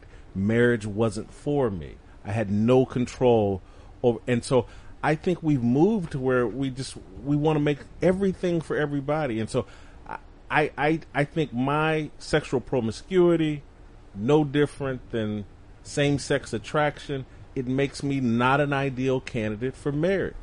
I, I I agree with the majority of the sentiment that not everything is for everybody, and absolutely, it seems like you know they, it's like the Sarcastaball in South Park where they make all the kids wear the goofy things and the football becomes a balloon. When you try to make everything equal, then you know what do you do? You got to cut off the tall grass. However, when I when I look at uh, the issue of gay marriage, I agree with Colin. I think it was it, it, this is an interesting conversation. I think it's good. Um, I think it's good in the sense that LGBTQIA plus people should not be discriminated against based on those characteristics. There's questions in what that means when it manifests, like who gets right, who gets access to specific spaces, like women's only spaces. Does it mean female or otherwise? I think that's part of the conversation we have. But I mean, like, you can't throw someone out of your business for specific reasons. You know, like we, we want to be public accommodations should be equal to all, and we should we should have. This is my view. It's, it's the more liberal view, I suppose. But I, I think that if you're part of society, you're paying taxes, and we're all funding this machine, then you should be able to accommodate someone and not arbitrarily just be like, I don't like the way you look, so get out. But within certain, uh, within reason, you can still do that anyway. You can give someone no reason and say, "Oh, you said a naughty word, and so I, re- I have the right to refuse service to anybody." It becomes increasingly impossible to actually maintain control of people's views and opinions. But anyway, uh, just to the point of uh, gay marriage, the the question I had when uh, Prop Eight was happening, I think it was in California, was isn't marriage specifically an Abrahamic institution, which is rooted in going to the church and saying vows before God? If that's the case, then I don't believe it is appropriate for the state to mandate what the church does. However, if the state recognizes marriage as some legal contract with legal ramifications, those must be granted to, to, to anybody. Now, there, there are certainly questions about you know, what the writers brought up, polygamy and things like that. And I'm like, well, there was poly- polygamy a long time ago. It's not here now. We're just talking about cultural shifts and cultural changes. But if there are two people who love each other, and this is the current standard we're, we're, we're in, I think, you know, LGBTQIA plus, they should be able to get married and, and, and live together, and they should have all of the tax rights and legal rights. I, I don't want to hear another story about, you know, two men who love each other, and one guy gets sick, and his, his, his husband isn't allowed to go in and see him as he's dying. That, that's a horrifying story. Because it, it, it's, a, a man and his brother, you know, his brother gets cancer. He can go in and see him. These two guys spend their whole lives together. They love each other. Look, I, I don't think that's any of my business. One, one, one of the things that arises that's changing everything is going after kids, right? I'm not saying, you know, I, I think if there's a, a teacher in a school who's gay and a kid walks up and sees a picture and says, who's that? The teacher can say, that's my husband. And the kid can say, but you're, a, but you're a boy. How do you have a husband? The teacher should then say, well, maybe you'll learn more about this when you're older. Ask your parents. It's really that simple. When they start saying they want mandatory education on very specific things, where some of these books have been particularly graphic, that's when I'm like, yo, we are not talking about civil rights for an individual. We are not talking about me saying, I want to make sure that the people I know and care about are able to be there for their loved ones. We're talking about going to kids and explaining in detail, five to nine year olds, serious adult things that it should not be up to them. It should be up to the parents. And sometimes there might be parents who are like, my six year old is ready. Okay, well, I personally disagree. I think six is a bit too young. You should maybe wait till they're getting closer to puberty, but I'm not the parent. So there are still limitations to where we as a society have to decide what is abuse and what isn't. Know, I- talking about marriage a little bit, I think you make a really good point. You got to define what it is and what it means. I think that um, in the church, it's a union of be under God, essentially. And I'm not 100 percent familiar, but it's really about like a like a like a almost like a magical union with your soul. But then when you talk about marriage in the state, it's just a business contract. And the way I look at it in at this current state is it's I'm treating it like a business contract. I want to give my wife money, my girlfriend, and uh, I don't want to get taxed on it. So I'm going to marry her so I can give her a bunch of money, uh, and and stop. My love for her is irrelevant. It's a it's a it's just a business deal. Um, but I'm interested uh, how you guys and I hope that I think that that's maybe the conversation people in society should have when discussing who should be able to do what when it pertains to marriage and what it actually means. And then and, and people sometimes you'll say like, well, civil union then you get all the all the all the digital rights without calling it marriage. But then they're like, no, I want to label it the same. I want to be treated the same. Then you start getting into identity politics. Well, I think, what, That's I think what Jason was saying earlier and what you were getting at was the sort of slippery slope you get into, where like you have a movement like the LGBTQ plus IA two whatever, and the reason that number that those letters keep expanding is because they've defined themselves by we're the most inclusive group ever. We're gonna just accept anyone who's atypical, any any access you can imagine, and that leads to them not being able to just really push out the fringes of the people that really shouldn't be part of their groups. You know, like there are some organizations that will want to add the P, which is the pedophile, to like Boom. these types of groups. The P is and, silent. and and they can't police their borders because they they've just we're so inclusive. It's an orientation, and by that, like they need to be able to police their borders to some degree because some people are just bad people. Some people, Have- some in certain ideologies as well. maybe you the guys- P have- could mean police. Have you guys, police for sure? Have you guys talked about the jeweler with the anti woke ad? I don't know because I wasn't here for a little No, bit. we didn't talk about that. Let's No, pull the story. We didn't. got, we got the story from timcast.com. Jeweler launches anti woke ad asking, "What is a woman? What is a woman?" This is a this is a, a, a what's fascinating. I don't think this story is inherently newsworthy, but it is interesting that people are starting to push back and just begin to assert that women exist or that women are adult human females. The reason I find this story interesting enough to elaborate on is that it's a jeweler doing it. And why is a jeweler making an anti woke ad? Well, jewelry, there's a very traditional gender uh, norm in the purchase and delivery, gifting of jewelry. It is very often, typically, a male will buy shiny rocks to present to a female as a, a sign of, a, a, in an effort to woo said female. And then he's like, hold this for me because I don't want to carry it around. Well, I, I- do think it's fascinating when you break it down to its root. It's like, i- i- you know, we. Uh, I'm going to reference Chicken City. When you watch when you watch the rooster do the dance around the the hens, he like pulls out one wing and then you know, shuffles around him. Yeah, he's trying to tell the girl like, look at me, I'm hot stuff. Males in our society buy shiny rocks and present those shiny rocks to women like, look at me, look what I got. You know, I can afford this for you, and it's courtship if you get rid of gender roles, you're going to eliminate to a great degree jewelry. People are going people are doing tattoo rings instead. They're moving away from this. So the, I guess to break it down, what we're going to see is industry dependent upon gender roles are going to start becoming resistant and pushing back because they want to exist. Much like you mentioned in a previous segment, nonprofits have to keep moving forward with new groups to fight for industries that rely like let's let's talk about you know honeymoon escapes where they're they have rooms designed for a male and a female specifically. I mean they're going to be like what do we do in this new environment? Well i think eventually you're going to see companies just come out and be like no no no we oppose this because they don't want to cease to function I, I will admit, I think everyone loves gems. I don't know. No, maybe it's just me, but I, I think maybe it comes from that uh, men hunted, and if they had a ring on their finger and they get it caught on a branch, it would rip their finger off. So they wanted as little uh, encumbrance as possible. So they would store the gems with the wife. I don't know if that's really the history of why the woman had them and the man didn't. But then you look at like ancient kings and pharaohs, and they were all adorned with gems and jewels and things like that. So they may have a market with both. I mean, the age of hunting is essentially hunting for necessity has has dipped. Not that it's over, but we seem to be in a Yeah. lull. They're going anti woke. That's that one particular driller.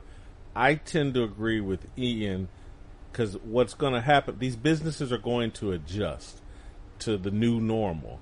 And so, like, this is particularly acute in the black community. Our culture is so matriarchal. Women are at the head of the black community. I, I, I somewhat reluctantly have to admit that. And so, what jewelers are going to start doing is they're going to create the custom of women buying gold chains for their men. They're just going to adjust their business model. Again, it's no different for me. I'm 54. I'm old. My dad always drove a Cadillac. I now watch sports events, and the Cadillac commercials now all feature black women mostly. They used to market it to black men. That was Cadillac. That was the joke. That was the stereotype. Black men drove Cadillacs. Cadillac has adjusted. Black women now drive. Is, it- is it Cadillac. working? Is the marketing working? I don't know. I just know what I see, and I'm just in. I'm just when you watch car commercials and there are black people in it, they're catering towards the black woman primarily. One, one thing a lot of people uh, notice is that commercials will have mixed race families very often. Have you noticed Yeah. this? Mm, oh yeah. Well, of course, there are, um, you know, more. What's the right word? Same Uh, race marriages or Well, no, no, no. I Oh. mean, I mean, um, yes, but I mean, the people who complain about it tend to be more um, identitarian. So they're like, why are why are so many commercials now pushing this? And I'm like, whoa, slow down there, buddy. They're not pushing it. They're trying to make money off everybody. And my opinion is that they'll end up making money off nobody, right? So, so the point of the commercial is they're. Tr- you, you mentioned, you know, black women with Cadillacs. I, I think it's fine if you want to market to whoever you want to market to, right? I was watching TV and a, and a, and a, a, dating commer- a, a dating app commercial came on featuring interracial gay couples, and I said, you know, look, I have no issue with interracial gay couples. Like, by all means, have have your life, live your life. I'm just curious as to how much money they spent and how much money they think they'll make off of a market that is probably small. I'm not saying they shouldn't do it; they can do what they want. But it's interesting that the left position would be like, it's good they're doing this ad because of diversity, but are they advertising to a group of people that don't actually want their product, or there just aren't that many? There's not that many people to buy the product when you're trying to relate to them. So, in the instance of marketing Cadillacs to black women, I'm wondering if a culture exists that has black women saying they want this vehicle. So when they see a commercial, they feel represented by it, or would they just be like, "I don't want that car"? Well, I wonder if they're seeing their representation as you know, you know, an interracial gay couple. That might not be who they're actually targeting. That might be who they're portraying in the commercial, but they might just be targeting the people who would just care about that sort of identitarian thing generally. I mean, But who- I, I, I understand. However, and maybe it's just my assumption, I would imagine that, you know, a young white woman might be like, oh, that's so nice. I'm going to use Bumble. Because, I mean, look, you're, you're, you're, saying here's a product for you, and the you is someone that is not part of that demographic. So if the commercial said, you know, our app is for everyone, male, female, LGBTQ, it didn't say that. It just said find love and it showed, you know, an interracial gay couple. And so I wonder if these companies will wokeify their marketing to the point where they regular people will not feel represented by it. So, in, in the point of the the interracial couples in commercials, me personally, well, I don't care because I I come from a family like that, so I'm kind of like, yeah, whatever. But if you're selling Kellogg's, they used to have commercials where it'd be a black family and they're they're giving the cereal to their children, or it'd be a white family. Now it's mixed, and I wonder if white families or black families see themselves in those families, or just feel like that's not me. I would think psychologically, if you have a successful solvent company in your marketing, you would allocate 10% of your marketing funds to off market people, people that aren't part of your demographic. You'd probably do experimental campaigns here and there, but only if you're already successful. I can't imagine a company that is just starting up would try to market to people that they didn't think they were going to try and sell to. I had a question with you about gems, really quick, Colin. Uh, Yeah. biolo- biologically, is there any evidence that men or women are more drawn to shiny objects? You know, I, I don't know specifically in humans, but there's there are a lot of uh, species, a lot of you know insects as well that do these like gift giving. They call them nuptial gifts, and it's kind of funny because sometimes they're shiny, sometimes there's like a built-in bit of nutrition to it, but you also see like this cheating behavior where some some male fly will try to give this gift that looks like it's containing all this nutrition, Hmm. but it's actually hollow. It's sort of like the cubic zirconia version of like an animal trying to give, you know, to to dupe this uh, this female into like mating with them by giving them a, a hollow hollow gift. It's usually men giving the gift to the woman. It's almost and- exclusively the males, and it's usually it, because yeah. they're seeking a mate to have s- to Yeah, have yeah. a child with. Yeah, they, Okay. they they woo them over. And so I and then imagine the they- gem yeah. industry is probably similar to that. Then, Yeah, I, I want to add a point to Tim's deal or, or the conversation in terms of America, what these companies think they're doing and perhaps are doing. It's just like you talked about with the Democratic Party and their immigration policy. They're playing a long game, and so the the primary uh, values, freedom and individualism, used to define America. That's what everybody wanted. I want freedom and I want to be individual, do what I want to do. They're trying to make diversity and inclusion the primary thing. And so they're appealing to people that believe in inclusion and who define their identity around how inclusive am I? Oh, I'm I'm inclusive of trans folk, trans people. I'm inclusive of everything, and so that's what they're marketing. It's almost like marketing patriotism, and and like the NFL and sports have sold themselves. This is the most patriotic thing you can do. Come to our game, stand for the national anthem, blah blah blah. Their inclusion now is like patriotism. And so these commercials are trying to hit the theme of inclusion because they think they've socially engineered Americans to believe there's nothing more American than being inclusive and tolerant and worshiping. I, I, I wonder if there's a big ask element. I like inclusivity. I like diversity. I, I, don't like equity. I think equity is a lie and a manipulation. But uh, inclusivity, it's like, you know, if I'm playing a game of dodgeball and I see a kid who's out, you know, not hanging out with anybody, I'm the kind of person who's like, hey, dude, come over and hang out with us. Or I'm at a skate park and I see a kid who's by himself and be like, yo, you want to come over and play a game of skate? Like, we're all chilling and what's your name? And try and include people. And I, I like building community. I like diversity in the truest sense. I like diversity of worldview and opinion. And the original concept of diversity was that someone who comes from a different community will have a different perspective than you. Not always, but sometimes.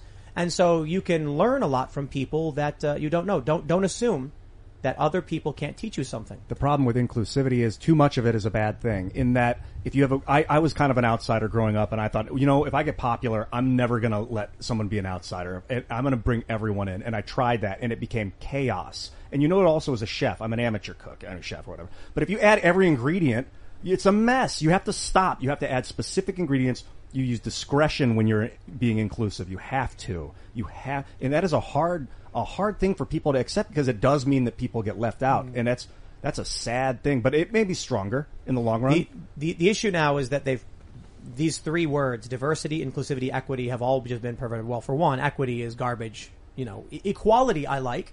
Equity is some kind of you know um, equality of outcome instead of opportunity. But inclusivity was supposed to be about compassion. Now it's about homogenization. And diversity was supposed to be about different worldviews. And now it's just about homogenization. So you're not getting any of these things in, in, in this woke religion. and too much inclusivity, like you were saying earlier, is you get the fringes that come in and then end up disrupting the very group you're trying to build. Yeah, and, and if you look at what people mean when they say like we're creating an inclusive environment, just to turn this on its head, it, it basically means the opposite in many contexts. Like when I was first, you know, when I was still in academia and I wrote a paper uh, for the Wall Street Journal called "The Dangerous Denial of Sex," and it was about why sex is real and why it matters. I was told that I was not making the environment at Penn State inclusive, and that therefore means I needed to go because I was making I wasn't making an inclusive environment. So I needed to be excluded in order to make an environment inclusive. So it can be it can mean just the opposite. I want to do a semi-hard segue to this story from Fox News. Brooklyn subway shooting. Person of interest Frank James posted racist rants to YouTube for years. I do believe he got arrested. And what I've heard, and I think, you know, I'll throw to Jason to correct me if I'm wrong, is that this guy was posting like black nationalist stuff. Yes. He's been radicalized by corporate media. We've been sending black people the message through corporate media that you're a victim, you're oppressed, white people are the devil, uh, and this guy bought what the media was selling. He's from Milwaukee or Waukesha, same area as the Darrell Brooks guy who was radicalized. Uh, this, it's no one should be surprised that we're creating these types of monsters uh, because the media is basically telling you're crazy if you don't think like this guy. I got I got a story for you, Jason. Some people watch the show and have seen it, may have heard me, but um, for, I, I, assume most people haven't heard the story. I, I, I know sometimes I tell stories, you know, several times, but there's different guests, so I apologize for it. But I knew a guy once, and uh, I'll try and simplify the story for the sake of their privacy. There was a black dude and there was a white dude, and the black dude mentioned he was gonna, you know, go, go run to the store real quick. And the white dude said, "Hey, when you're out, can you mind, you know, when, when you're by the store, can you grab me a cheeseburger from the, you know, the McDonald's?" And the guy said, "Excuse me," and he was like, "Would you mind grabbing me a, a cheeseburger when you're over there by the McDonald's?" And they started yelling at him, like, "What do you think? Who do you think I am?" Later, the you know, I asked the guy, like, "Whoa, I saw you yelling. Like, what happened?" And he's like, "The dude, he thinks I'm his boy. Like, I'm gonna go and get him food." And then I was like, "I, I, if you were going to the store, I figured he'd just ask you to pick him up a burger." And so that was, to me, I was kind of like, yo, I was like, I think you might be looking too much into this. And he said, you don't understand, man. You don't understand what they think about people like me. And then I was like, when I was growing up, it didn't matter what your race were. We'd be like, oh, hey, you're out. Hey, get me a hot dog and fries. Would you do it? We'd be like, sure. But I think what happens is you have people constantly saying, you know, it's like Ibram X. Kendi said, it's not a question of did racism happen. It's how did racism manifest. You'll have people who, who think it's everywhere and look for it. And I'm like, maybe maybe he just wanted you to be his friend and you know do him a favor. Maybe he wasn't being racist. But if people internalize that and they, they constantly look for it, they might get offended where they shouldn't. This goes all the way back to the feminization of America. Everything's about feelings. Women are driven by feelings more so than men. We've turned this entire society about I feel like a woman even though I have a penis. I feel like something was racist, even though that coach called a white guy MFer, and that's his language of choice. Even though that same guy that asked to get a cheeseburger asked his white friend to get him a cheeseburger the week before. But if I feel like it was racist, it is. I, and we all seem to accept that standard. No, I don't Grow- personally, but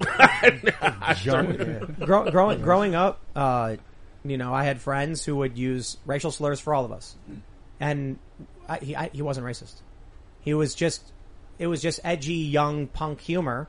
We watched Family Guy and South Park, so he'd go around and we'd all laugh at it. He would he would you know call us names. I'm like I don't care, like because he's my friend and I know he's he's just trying to you know take take jabs at me and it's funny. And he would call himself names too. But today's day and age, it's like you can't belittle these ideas. That, that, that, when I look back on what it was like being a kid, having a friend who would call people names, it felt like he was taking the power away from it. He would say something that was ultimately meaningless to all of us and was meant in jest and kind of playfully, so we never got mad about it. Nowadays, they've empowered it so much that even asking someone to grab you a burger is like the epitome of racism that it's everywhere, always. And it's not the right, it's the, the woke who claim they're, they're anti-racist, who are funneling as much oxygen into those fires of racism as possible. Yeah, I wonder, is it biological? Like, is it in the diet, in the plastics in the water, the microplastics and the... It's a big the, leap. All these chemicals, like, that are making people so tense and edgy that they can't, like, not get angry when they hear these things? I, th- I think a lot of it's just sort of ideology going around. It's it's making people you know mentally ill in a way that they're social just, media, man. Yeah, it's a lot of it's social media. A lot of it's clicks. Um, a lot of people are staying at home. They just don't have their friend circle. I mean, this is the stuff like Jonathan Haidt, Greg Lukianoff wrote about in Coddling the American Mind. Um, yeah, we're seeing all all time highs of, of sort of mental health issues, uh, depression, um, sexlessness among young kids. Not young kid, well, college aged people. Yeah. Um, I'd hope sexlessness in young kids but uh, yeah, I mean, it's it's there's this skyrocketing rates of mental health issues, and this is I think we're seeing sort of a manifestation of a lot of that. Uh, we have this focus on these these microaggressions. So when I was in in graduate school, I remember hearing from this uh, this other grad student, it was a black woman, and she was talking about how she had this insane interaction that was very racist. She played ultimate frisbee, and we were like, "Well, what was this incident?"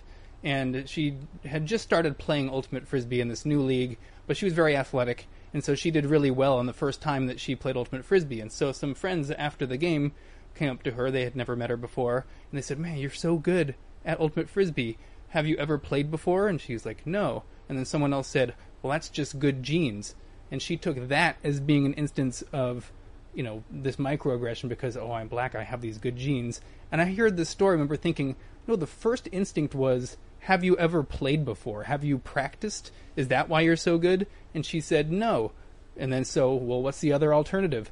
You're just have a predisposition. You're athletic. You're a natural. you're a natural. Nature and, versus and then nurture. so she she dismissed the nurture part the practice because she had never practiced before. And then because the the next available option was you're a natural athlete that was racism. And i just remember thinking like this is completely insane. Black people, Frank James, all we have been conditioned to believe the highest level of our existence is being a victim. And so we look. That's how you prove you're black. I'm a victim. Mm-hmm. And so for that woman to prove her blackness, she's on a college campus, I would imagine. Is that what she was a grad student grad student on a college campus. She's lived a very privileged life. There's probably black people that tease her. She talks too good at English. She's too smart, blah, blah, blah.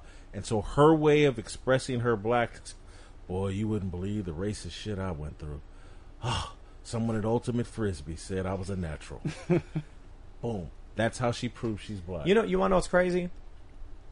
I experienced racism in my life. In fact, we had a guest on the show. I don't want to bring up his name. Let him keep his keep his peace for the time being. And when I said I understand your your your worries about racism, you know, my family dealt with some of this stuff. He said, "No, you didn't. You're lying. You're a white boy." And I'm like, "Okay, so like, if I agree with you now, I'm wrong." I don't, I don't think. It, I think a lot of it is just power. It is this fascistic ethos of there is no truth but power. This guy's clearly not on my side. He doesn't like what I have to say.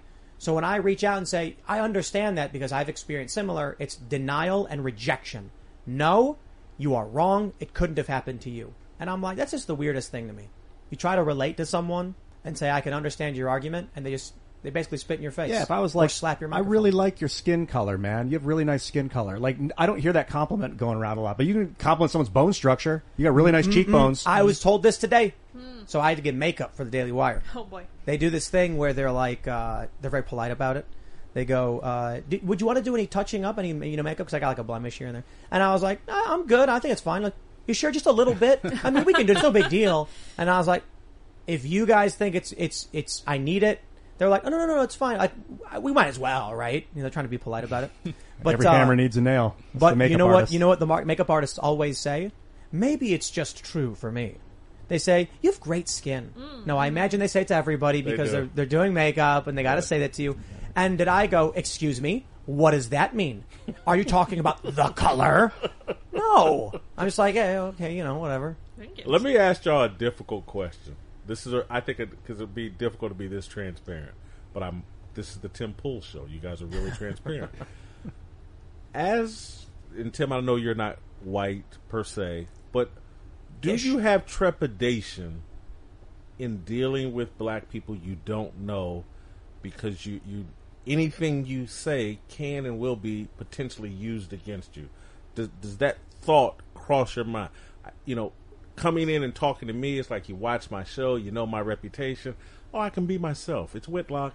But when you're dealing with perhaps someone black that you don't know, do you sit there and think like, "Oh my God, let me be very careful"? No, not after I see their eyes. You, the, we are the brain, eyeball, s- spinal cord creature holding these, moving these, these saltwater bodies around. You just look in the eyes, man. It's not that we're all the same. I used to say that a lot, but it's like I, I don't even like the, the all the color and the shape fades away when you're communicating with someone, and and they everybody appreciates it. That's been my ethos since since I was like 14, at least since I was two. You know- but really when I was 26. You know what it is for me? It's politics, not race. Yeah. When when you know, there's that study. I think I was at a Yale. We talk about quite a bit where conservatives speak to black people normally, but liberals like dumb down their language, Yep. which is the it's, insane. I couldn't imagine doing that. And so, uh, you know, for me, I'm like, I, I, I really just kind of talk to everybody the way I talk to everybody. I might have. Uh, I, I think it's fair to say there are certain assumptions we might make about people based on race, based on the politics of the envi- uh, of our environment.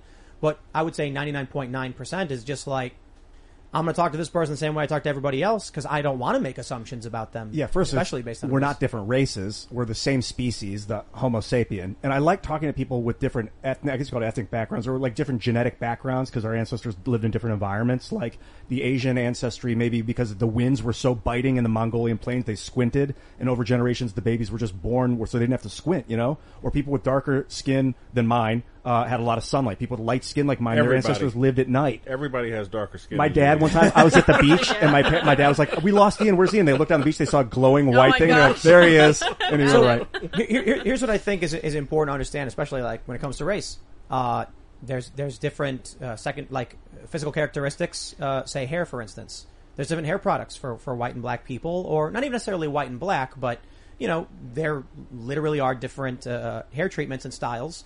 So there's there's an assumption someone might make, but it shouldn't change. These things don't change the way you treat a human being's their their soul, their their their spirit.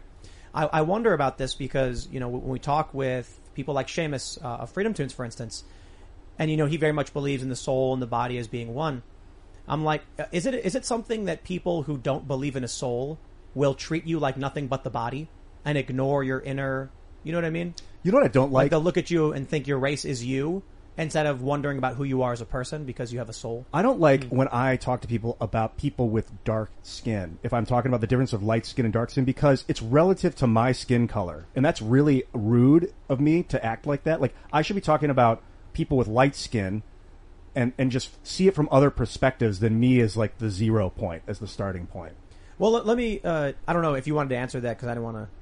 No, I mean, I, th- I like to think I give people, you know, the first volley in a conversation, and is going to be the same for just about everybody that I interact with, and you know, over iterations, that's when I'll I'll build a sort of a model. But, but who there's like are. a but hold light- on, hold on. I want to. I want to uh, throw the question back at you, Jason. Do you think you, or do you think black people, have a certain way of talking with white people in like a similar fashion you asked us?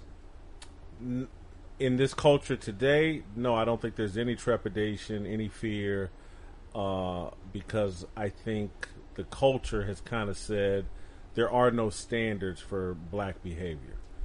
Have you have you seen the Ami Horowitz video on um, voter ID? I think I have, but I, I didn't mean to interrupt you. So if you want to finish that thought real quick. no, go ahead. So uh, you know they say voter ID is racist. Yeah. Classic video. I love bringing it up. So he goes to Berkeley and he asks these young white progressives, "Is voter ID racist?" And what do they say? Of course. He says, "Why?" He gets a few answers. Black people can't afford IDs. Black people don't know where the DMV is, and black people don't have the internet. So he goes to the Bronx. He goes to Harlem. And he asks this woman, he's like, ma'am, I, this might be, he's a black woman. He's like, this might seem strange, but do you have an ID? And she goes, what? Like, I know it might seem strange. And she goes, of course I have an ID. He's like, okay. He asks a young, a young black man, he's like, I know, it, I know it might, might seem strange. Do you know anybody who doesn't have the internet? And he's like, what do you mean? 12 year old kids know how to get the internet. We, we got it on our phone. But my favorite interaction is when he walks up to this like older black dude and he goes, "Do you know where the DMV is?" He goes, "Yeah, it's right over on 25th." You turn it like he's giving him directions, and I'm just like, for for the media to push this narrative about black people, it's like, have you ever talked to a black person? The assumption that they're a different and foreign group of people to me is, is mind boggling. What I don't- but but it plays right into that Yale study I was just talking Yeah, about. I don't like black and white. I don't like the words because, first of all, my skin's not white. It's like pinkish. Your skin's not black. It's like brown, red, you know? And like, historically, white magic is like healing magic and black magic is like dark arts, like blood Whoa, whoa, magic. hold- so like, it's the stigmas attached to Okay. calling people black and white when we're not. Hold, hold on. I gotta, I gotta push back because that is a woke argument where they're mm. trying to claim that like Harry Potter and Magic the Gathering are racist. Denigrate. White and black is a reference to night and day. Exactly. It's not and, race. and when in the daytime you can see the predators coming, and at night you can't. So there's this inherent like scariness to the dark night, you know. So like, I don't like that people use black and white. I don't like black. I think I get obviously where they you're say- coming from. then man. stop playing Magic the Gathering because black Never. and white magic. I'm a white mage through and through, but that's just 'cause I like to heal people. I, I get where you're coming from because it's like, the word blackballed. Like black has a negative connotation, and what you're arguing is like Jason's not even black. Why are we calling him black? I'm not really white. Why- I, I, I get that, but but because we've established these cultural customs that we all somewhat adhere to, um, you know, we got to live in this reality. Do we? I want to shatter that. I, I agree. I, I I think you're 100 percent right. We, that should be the goal. I think we should be literally trying to live up to Dr. King's dream, judge people by the content of the character.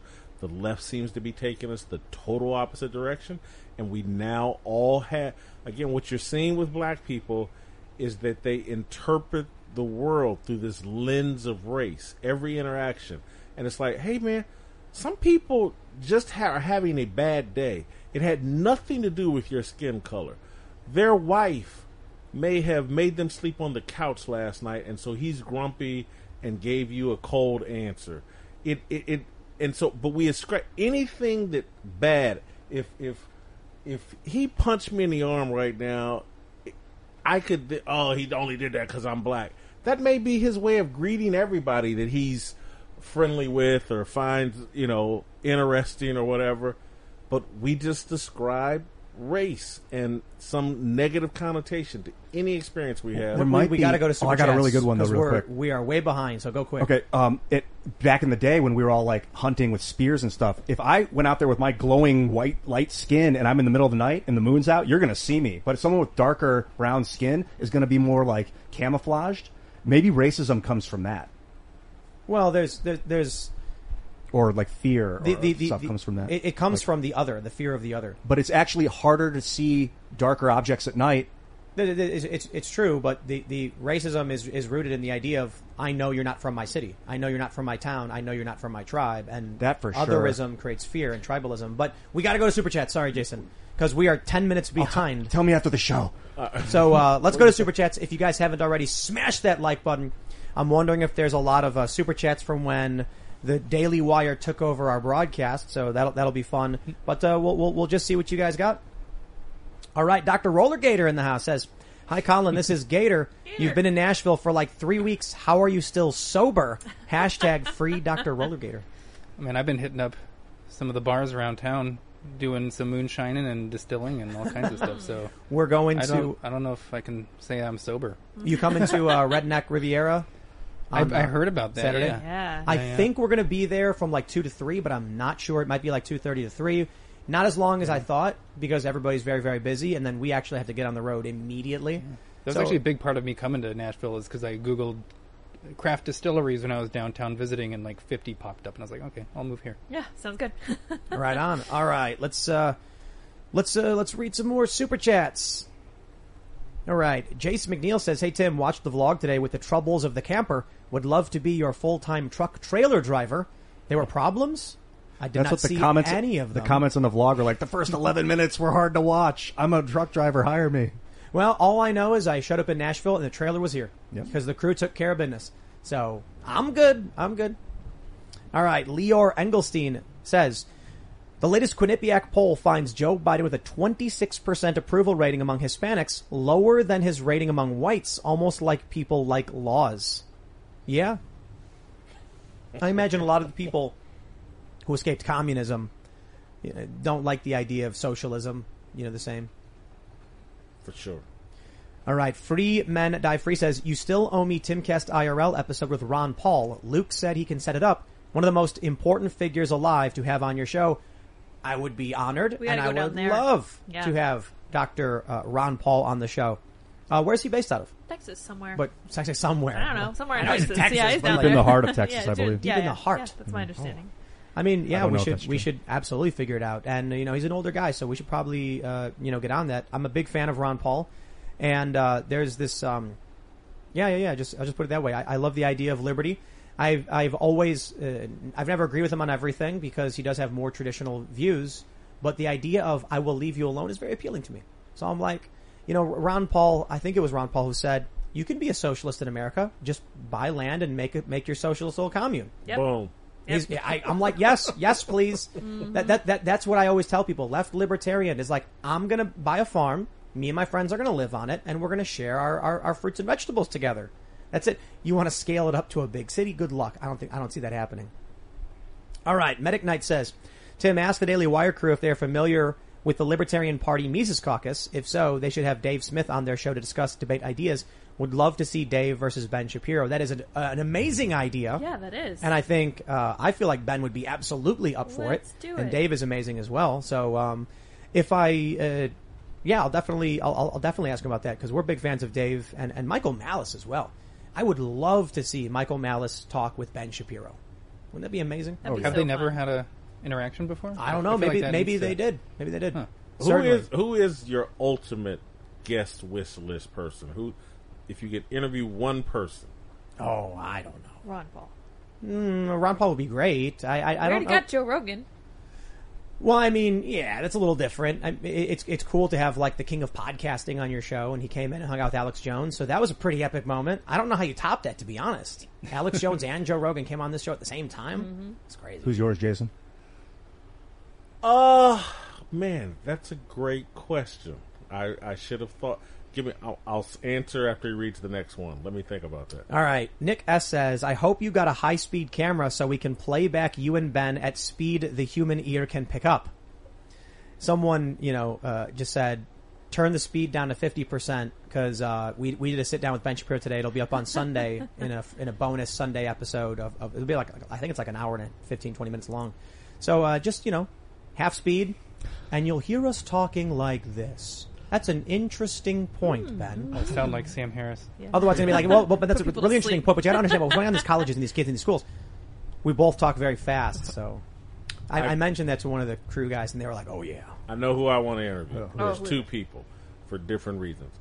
Barack Obama, because I'd like to challenge him on hmm. the way he handled the race issue.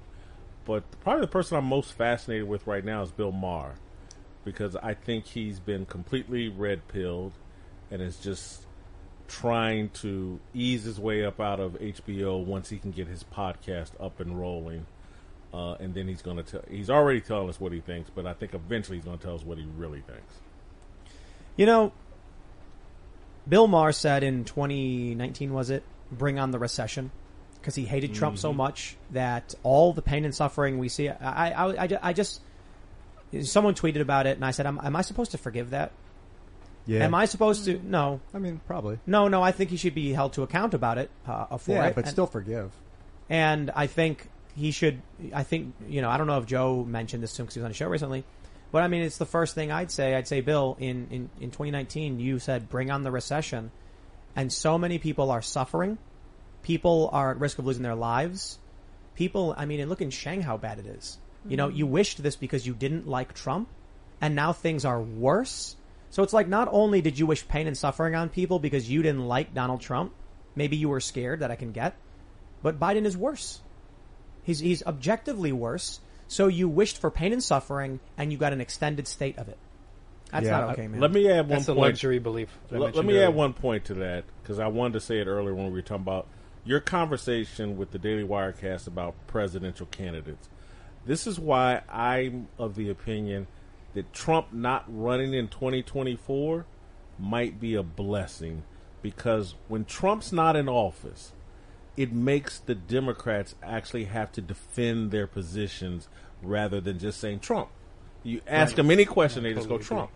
And so once you take that off the table, that's why I think you're seeing Bill Maher pivot so much because he can't just holler Trump like he used to. So Harry Toe says no audio. Someone is getting fired. Yeah, what, what happened with the audio? Was it? Uh, I don't know the techniques. Do you? So I know a little bit about it, but I think the Daily Wire was sending us two channels that were canceling each other out when you were listening with headphones. So if you listen with Oh. headphones, yeah, because we had people who were like, "It's fine for me. I Weird. can't hear a thing at all," and everybody's like, "Okay, When- refresh the page or whatever." So When did Andy it- unplugged one cable and he made it all go away. How long was the audio out for? I'm not sure. It was a few Nine minutes, there minutes. at the beginning. Nine minutes. It was Yeah. like the first half, or first less than the first Oh, little bit oh, that's less. a bummer. But if you go back and rewatch the show without headphones, you may be able to hear it. Yeah, so now you know for sure. Like that's that was the issue. We had two different. I forget what they're called. I think they're called two different channels. I'm probably explaining this wrong. I'm not the. But you 80s guys in here heard everything like Yeah. normal. Yeah, we did. We Crazy. heard everything. Uh, that, yeah, that's yeah. happened before. It's a weird thing I've seen happen before. Yeah, it was funky, Crazy how that happens. but it did bring a lot more attention. You know, so- you know what we'll have to do. We'll have to, uh, and, I'm, and and people were so uh, uh, Benjamin said, everyone go to the Daily Wire live stream because you. Oh, want- yeah, want yeah. it. But you know what we'll have to do is just if we if we if we have that glitch on our recorded version for the podcast, we'll have to just check for it, I guess. Yeah, we'll see what we'll see what's up there. Well, you know, guys, someone someone said how long was this planned for, and I was like, the entire time we were planning on coming out here. Yeah. Well, like a couple weeks before, I think. But when you get here and you're trying to duct tape everything together to be like, how can we pull this off? Because we need their feed to come to our trailer. We'd like run cables and do all this stuff, and these things happen. It's truly magical. If you guys could see behind the scenes of the, the was production capacity that went into it, it was Even with all the awesome Daily Wire tech people, it still required a lot of thinking. We practiced it three or four times beforehand, and it was quite the you know, production. it's funny because you see us hanging out all chill, but man, there are people running Oh, around man, it's pointing. crazy. and- All right, let's see what we got. James just says, "Can we fix the audio?" Well, Yes. we did. Yes, we can. How long was I was I up there for? It's like my guess is 20 minutes, Yeah. Wow. 50, 18, and the, the audio was down for like maybe eight. I could. I was worried about you guys. I was like, I'd feel really bad if they keep me here really long. Like, It was I fun. want- We were listening. It was a really good conversation. It was a good conversation. Yeah, it was great. RVD Didn't miss you at all. No. RVDL says, so is Daily Wire buying out Timcast? No. We are, uh, uh, Timcast.com is a very large company. It's, uh, uh, it's relatively large. Timcast.com has around, what do we have, like 35 employees? Oh, Timcast. Yeah. Timcast.com is the website. Well, yeah, but Timcast in general, Yeah. we're, we're, we're a big company. I mean, this trailer we're in is probably like a $200,000 rig. I'm always telling Tim, man, hold on to your IP, bro. Take it to the top. But you know, we've got. I think partnership's the key. no no investors. We've got no influence behind anything we do. I am a, I am but a single dude who started making YouTube videos and has continually just every day I wake up I put a brick down, and I think that's important. However, there may be certain deals because we're, we're talking about TV shows, and I, I I don't know. You never know. It, it really comes down to it would be very difficult for literally anyone to be able to buy out this company at this point. To be completely honest. But um, what we're, we're, what we are mostly talking about with the guys over Daily Wire is you know building culture. We we do not have the capability to do mov- movies, but we certainly have a bunch of crazy ideas for movies. They want to do movies. They like crazy ideas, and so I think that's uh, where we're headed. We've got with Tales from the Inverted World and a bunch of other ideas. Certainly things that might be of interest for them in terms of making content. So there might be something you know going on. We still have to talk about it, but uh, I'm a big fan of the Daily Wire crew. I, I heard you say They're suits. something. They're suits. very similar to what Jeremy believes. You, I think you said it during this podcast, or maybe you said it to me before the show. If you're going to change culture, you got to be willing to create it, and that's what I like. What you're doing and what the Daily Wire is doing. But not just that. So when we launched Pop Culture Crisis on YouTube, for everybody, go to youtube.com slash pop culture crisis, subscribe if you're into pop culture content. So, you know, we had this conversation very much at the beginning of the show. I'm like, guys, it's not about politics. The headlines should not be like woke this, woke that, Democrat, Republican with, you know, cultural stuff in there. It is literally a story where it's like Disney launches new Marvel show. And the reason is too many people are just like, let's launch our new version of cultural commentary where we make fun of what they're doing. And I'm like, okay, well, I mean, that's great. I don't care if, you know, watch all of these cultural commentary channels. We do that. What we need is cultural participation. We need people who share our values to be talking about the same thing that regular people are talking about, not approaching them like an other and complaining to their faces about it. So what happens is when Disney announces a new movie, the guys over Pop Culture Crisis will be like, here's the new movie, here's what's happening, here's what they think. Behind that is their values. So it's the, the way I see it is the what, what the, the mistake the woke are making is that they're making movies and putting the message first. What the Daily Wire is doing is making movies and putting the message secondary. So you've got good entertainment, and then it just so happens to have a little bit here and there of like our values are behind it. That's what I'm talking about with Pop Culture Crisis. People can watch about new movies, celebrities, video games, and then secondary is, well, you guys know we believe in freedom and personal responsibility, but we're not slapping you over the head with it. So we can engage with the culture. The next step is making that culture. But we're not making Hollywood movies, so this is the this, this the slow roll we're, We're doing. making Nashville movies now, baby. I mean, yeah, hopefully, hopefully. Richard says, I wouldn't be surprised if YouTube ruined the audio on purpose. We're talking about people who are furious they can't groom kids. What's cutting an audio feed? Either way, this is better than the Avengers. It was really fun because I said, uh, I said that, um, in the title, Ben Shapiro and the Daily Wire crew takes over. I, people may have missed it, but when I walked in, I straight up just said that to everybody. I was like, yeah, I just titled it that Ben Shapiro was taking it over because he's the most famous guy in the room, and everybody laughed. And uh, but then I was like, thank you all for joining on my show. Yeah, it was fun. But you guys heard all that. No, We wow. heard it, the audience. Yes. Half the audience heard it or something. That sucks. Maybe less, maybe more than half. We'll, we'll, we'll, we'll get it right the next time we do it because that was a whole lot of fun. We were, we were lucky enough to be here while they were doing backstage live. They like run in and pin that mic on your chest. That was awesome. You were, you were like watching me run up and do all that stuff. Yeah, That's great. That's It's so really cool. fun. Well, you know what? The audio. Uh, oh man, that means because I was talking while I was going in there, and that's only on our end. Oh, that was it. good. Yeah. Yeah. All right. Adrian Contreras says if Crowder shows up out of nowhere, I will probably have an accident. I, I think, you know, uh, we've got an event being planned in uh, New York now that they've lifted the mandates and stuff. Maybe it might be too soon, but I would love to have you know an Avengers moment. Just get independent media people to come and just you know. What do we got to do to pack the Madison Square Garden? Talk about it like five times on this show. It's going to sell out so fast, dude. But- it's but, uh, no, no. 2,800 seats. No, I'm talking about the sixty thousand seats. Oh. Um, Yeah, what do we got to do to make that happen? two months of publicity? I mean, I, you know, I got to be honest. If the Daily Wire, Timcast, Crowder, Rubin, and maybe Rogan, you know, he's not necessarily in the same space, but if he's booked for it, Dave willing. Chappelle. If we could get Joe I mean, and now Dave. we're reaching. Yeah. I think Dave would sell the stadium reaching. on his own. Yeah. Yeah. But I think if everybody's promoting it, we could do a big event. I think there's a big like want for that stuff. Remember before the pandemic, they were having these conversations between like Sam Harris and Jordan Peterson. They were selling out fairly large venues. I mean, I think they're that ha- that really hasn't been rebooted since then too. Like I think I think there's still potential for that for sure. Kurt Crystal says top 10 Timcast IRL moments. You know, when they told me they wanted to, they were like, how can we have you jump feeds to Daily Wire? I was like, man, we'll need a remote camera. It'll have to be like here, plugged in in advance. We'll need a way to switch it into our system. I was like, that sounds tough, especially at the last minute. And the crew made it happen. Yeah. A lot of hard work, a lot of Great testing. teamwork between. Well, I guess there was an audio issue, but you know. Yeah. Incredible. All team. right. Nanad Srejic says, "What's up, Hassan?" Stands in the chat. Glad you decided to listen to an intelligent conversation for once. You know, I just I'll point this out because we we this is also uh, the conversation that we all had with Ben Shapiro. It's, will be up on Sunday, as I mentioned. Why is it that it's always the right, as they as the left describes it? That is like our door is always open to all people, including the left, to have a conversation, but it's always the left saying no. They won't do it. Yeah. I had that recently.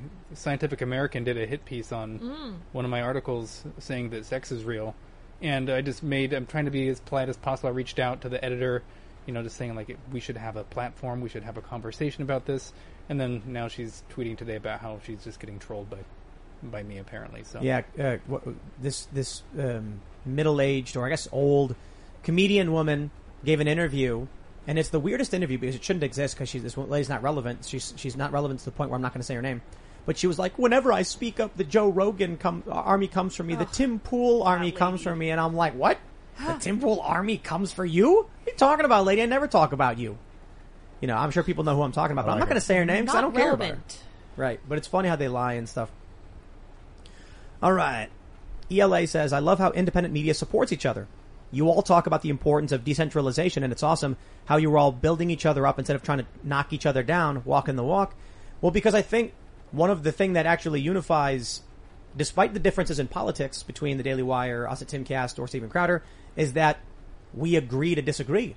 We respect the disagreement, and we're we're we're we're arguing, and it's fun. It's fun.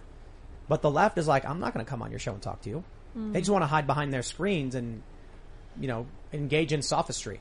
Well, it's it's rare that I disagree with someone 100%. So even when you were talking about, you know, your, your Christian perspective and I'm, you know, a card-carrying atheist, there's still things there's truth to what you're saying about, you know, gay marriage and things like that and, you know, slippery slope stuff. So it's to me it's just like finding those areas. Like where what is the truth in what you're saying? Where can we what can we work with? How do we overlap? I, think there are the people common humanity, really. that are searching for truth, and there are people promoting an agenda. And if you're searching for truth, you'll talk to anybody because who knows? That person may have some piece of truth that you're not aware of. If you're promoting an agenda, st- you know you're going to stay away from certain people. Scott Knowlton says, Tim, you should relocate to Nashville, make Nashville the conservative Hollywood. Hmm. I think one of the big things conservatives have going for it is that post liberals are basically conservatives now. Like, look at this guy, Ian. What can, up? Can we get Ian? Look, look at him. Look at Hi him. everyone. Look- I think of myself as neutral. Can Well, I be neutral? Just like but- centralized and neutral? But think about what you were saying about how you didn't like white and black, you know, magic because it's like a negative reference. I mean, that's a pretty liberal statement. But but when we have conversations, you can you can disagree on certain ideas, but what we do agree on for the most part between the Daily Wire and us is is a story true or false? I were the Covington kids being racist? No, they weren't. But the left thinks they were, and that's what makes them left. There's times for every human to be liberal, and there's times for everybody to be conservative. And then if you start labeling yourself, I'm a big C, this thing, just that's identity politics. Don't don't worry so much about that. Boxes you in. Boxes you in from the truth. Away from the truth. Yep.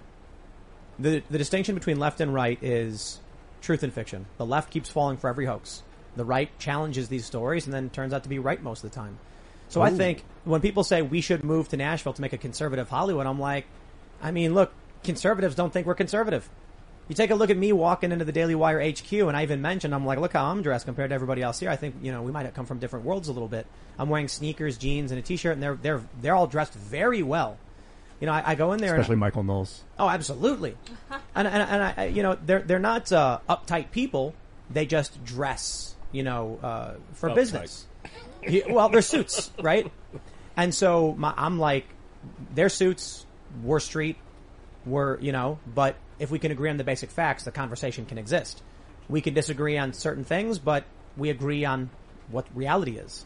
So if we came to Nashville, the big advantage that uh, uh, that the right has right now, conservatives have, is there are many people like me. I know a lot of pro skateboarders who they, they message me per- periodically. They're like, "Love your show. We're big fans. We agree." Because we don't like what's happening with the authoritarian cancel culture. People do not want to live in fear that someone's going to try and destroy their life. Let's move to Nashville. Let's get a studio ah. like an hour out of town. Where you just put this big investment know, into. Freedomistan, and Nashville's ridiculously expensive. Like an hour out of town. That's kind of far. Forty minutes out of town. We're nine and a half hours away. I, I love Nashville, We got- dude. Nashville, the birds chirp all night in Nashville. It's true, and the it's birds. weird. What is up? The Music know. City. I don't know, it's so There's weird. something in the air, man. There's electricity in this area. Everybody's Yeah. singing, man. All right. Yoda Thrash says, whenever Jason is on, it's total worlds collide for me.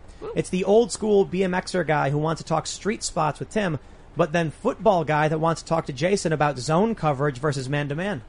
Mm. Is there a time and a place for zone and man, or do you pick one or the other? Uh, there's a time and a place for both. All right. Let's grab some more. Let's see. We got we got so many. We got so many. Brian Beatty says Twitter just suspended libs of TikTok. Is that true? That is true. Oh wow. Yep. That is that is that is Holy cow, that is big. I am offended. I am offended. Twitter. For what? Where's Uh, Elon Musk?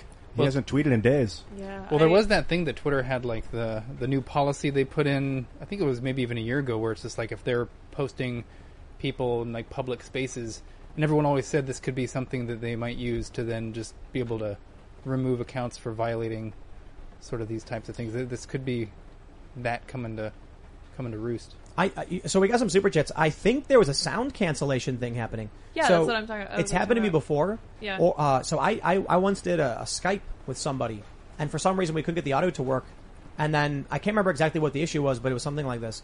Orange Red says the sound worked with headphones. My audio worked the entire time, missed nothing. Yep. I'm wondering what that was all about. That some people weren't getting it, some yes, people were. It was a cancellation, so it was like I want to say two different channels that are operating at the exact opposite frequencies. Yeah. Which cancels out noise if you're listening with headphones, not if you're listening. Well, he was Orange speakers. Red says they were listening with headphones. Interesting. I don't know. Something like this happened to me before.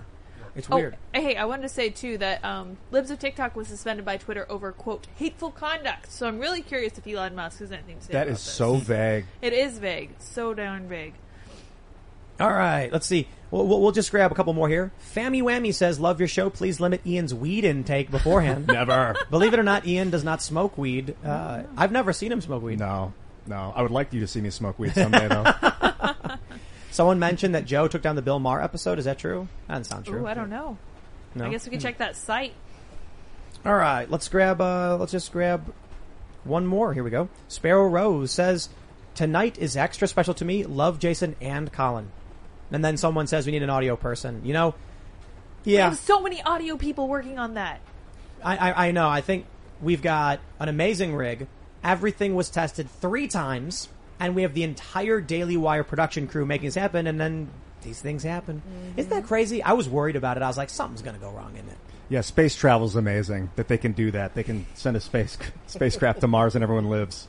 Well, the moon. All things considered, it went well. Yeah, yeah, yeah. Well, I think you know it's weird that a lot, most people, a lot of people are saying it was fine, and some people are saying it wasn't. But uh, we'll we'll we'll get it sorted for the uh, the the podcast version. Yeah, we'll and figure it for, out. And for the segments too, we'll get it fixed. But uh, everybody, if you haven't already, smash that like button, subscribe to the channel, share the show with your friends. Today was awesome. Mm-hmm. We're gonna have a special members only show coming up at 11 p.m. Eastern. So that will be up at timcast.com for members only. Because as members, I want you all to think. I want you to realize something. CNN Plus reportedly only has 10,000 daily users. That means we are bigger than them. That means when you are a member of timcast.com, you are part of an elite group of people that is better than CNN. I know, I know, you don't need to be a member to be better than CNN. It's not hard to do, but at least you can be a card carrying member that is better than CNN. So, uh, no, I gotta say, in all seriousness, I am so uh, uh, grateful, honored that you would be member, members of timcast.com to the point where I can tweet timcast.com is bigger than CNN Plus because it's kind of just like I despise the corporate press, the manipulation so much. To know that there is something bubbling up that just believes in honesty and, and to the best of our abilities, it makes me feel good. So everybody, thanks so much for all your support. Smash the like button. You can follow us at TimcastIRL. You can follow me at Timcast. Jason, do you want to shout anything out? I do. I gotta go to the bathroom. yes. My phone went Feel dead. Oh man. I'm He's 54 years old. I haven't peed in five hours. Oh no. Yes. Uh, Give it to me straight. it's time for me to pee, but thank you so much for having me. Jason, a, a Uh, hero. and please check me out at Fearless, uh, Fearless with Jason Whitlock at Blaze TV and everywhere podcasts are. Right on, man. Thanks for coming. We appreciate it. Colin, Yeah, you want to shout anything out? Yeah, you can follow me on Twitter at swipe right. That's W R I G H T, and check out my website realityslaststand.com for good commentary on sex and gender. Right on. Nice. Ian Crossland here. Love you guys. Love you guys. Thank you so much for coming. That was great. Hopefully, you. do it again soon. Yeah. Sooner or later, whatever. Do it again. Anytime you're in Nashville, hit me up. Yeah, baby. Thank you guys all for tuning in on this super fun night and for bearing with our sound issues. I will try to fix those. I'm sure we'll have no issue with it. You guys may follow me on Twitter and minds.com at sourpatchlyds as well as sourpatchlyds.me. We will see you all over at timcast.com in just about an hour. Thanks for hanging out. Bye guys.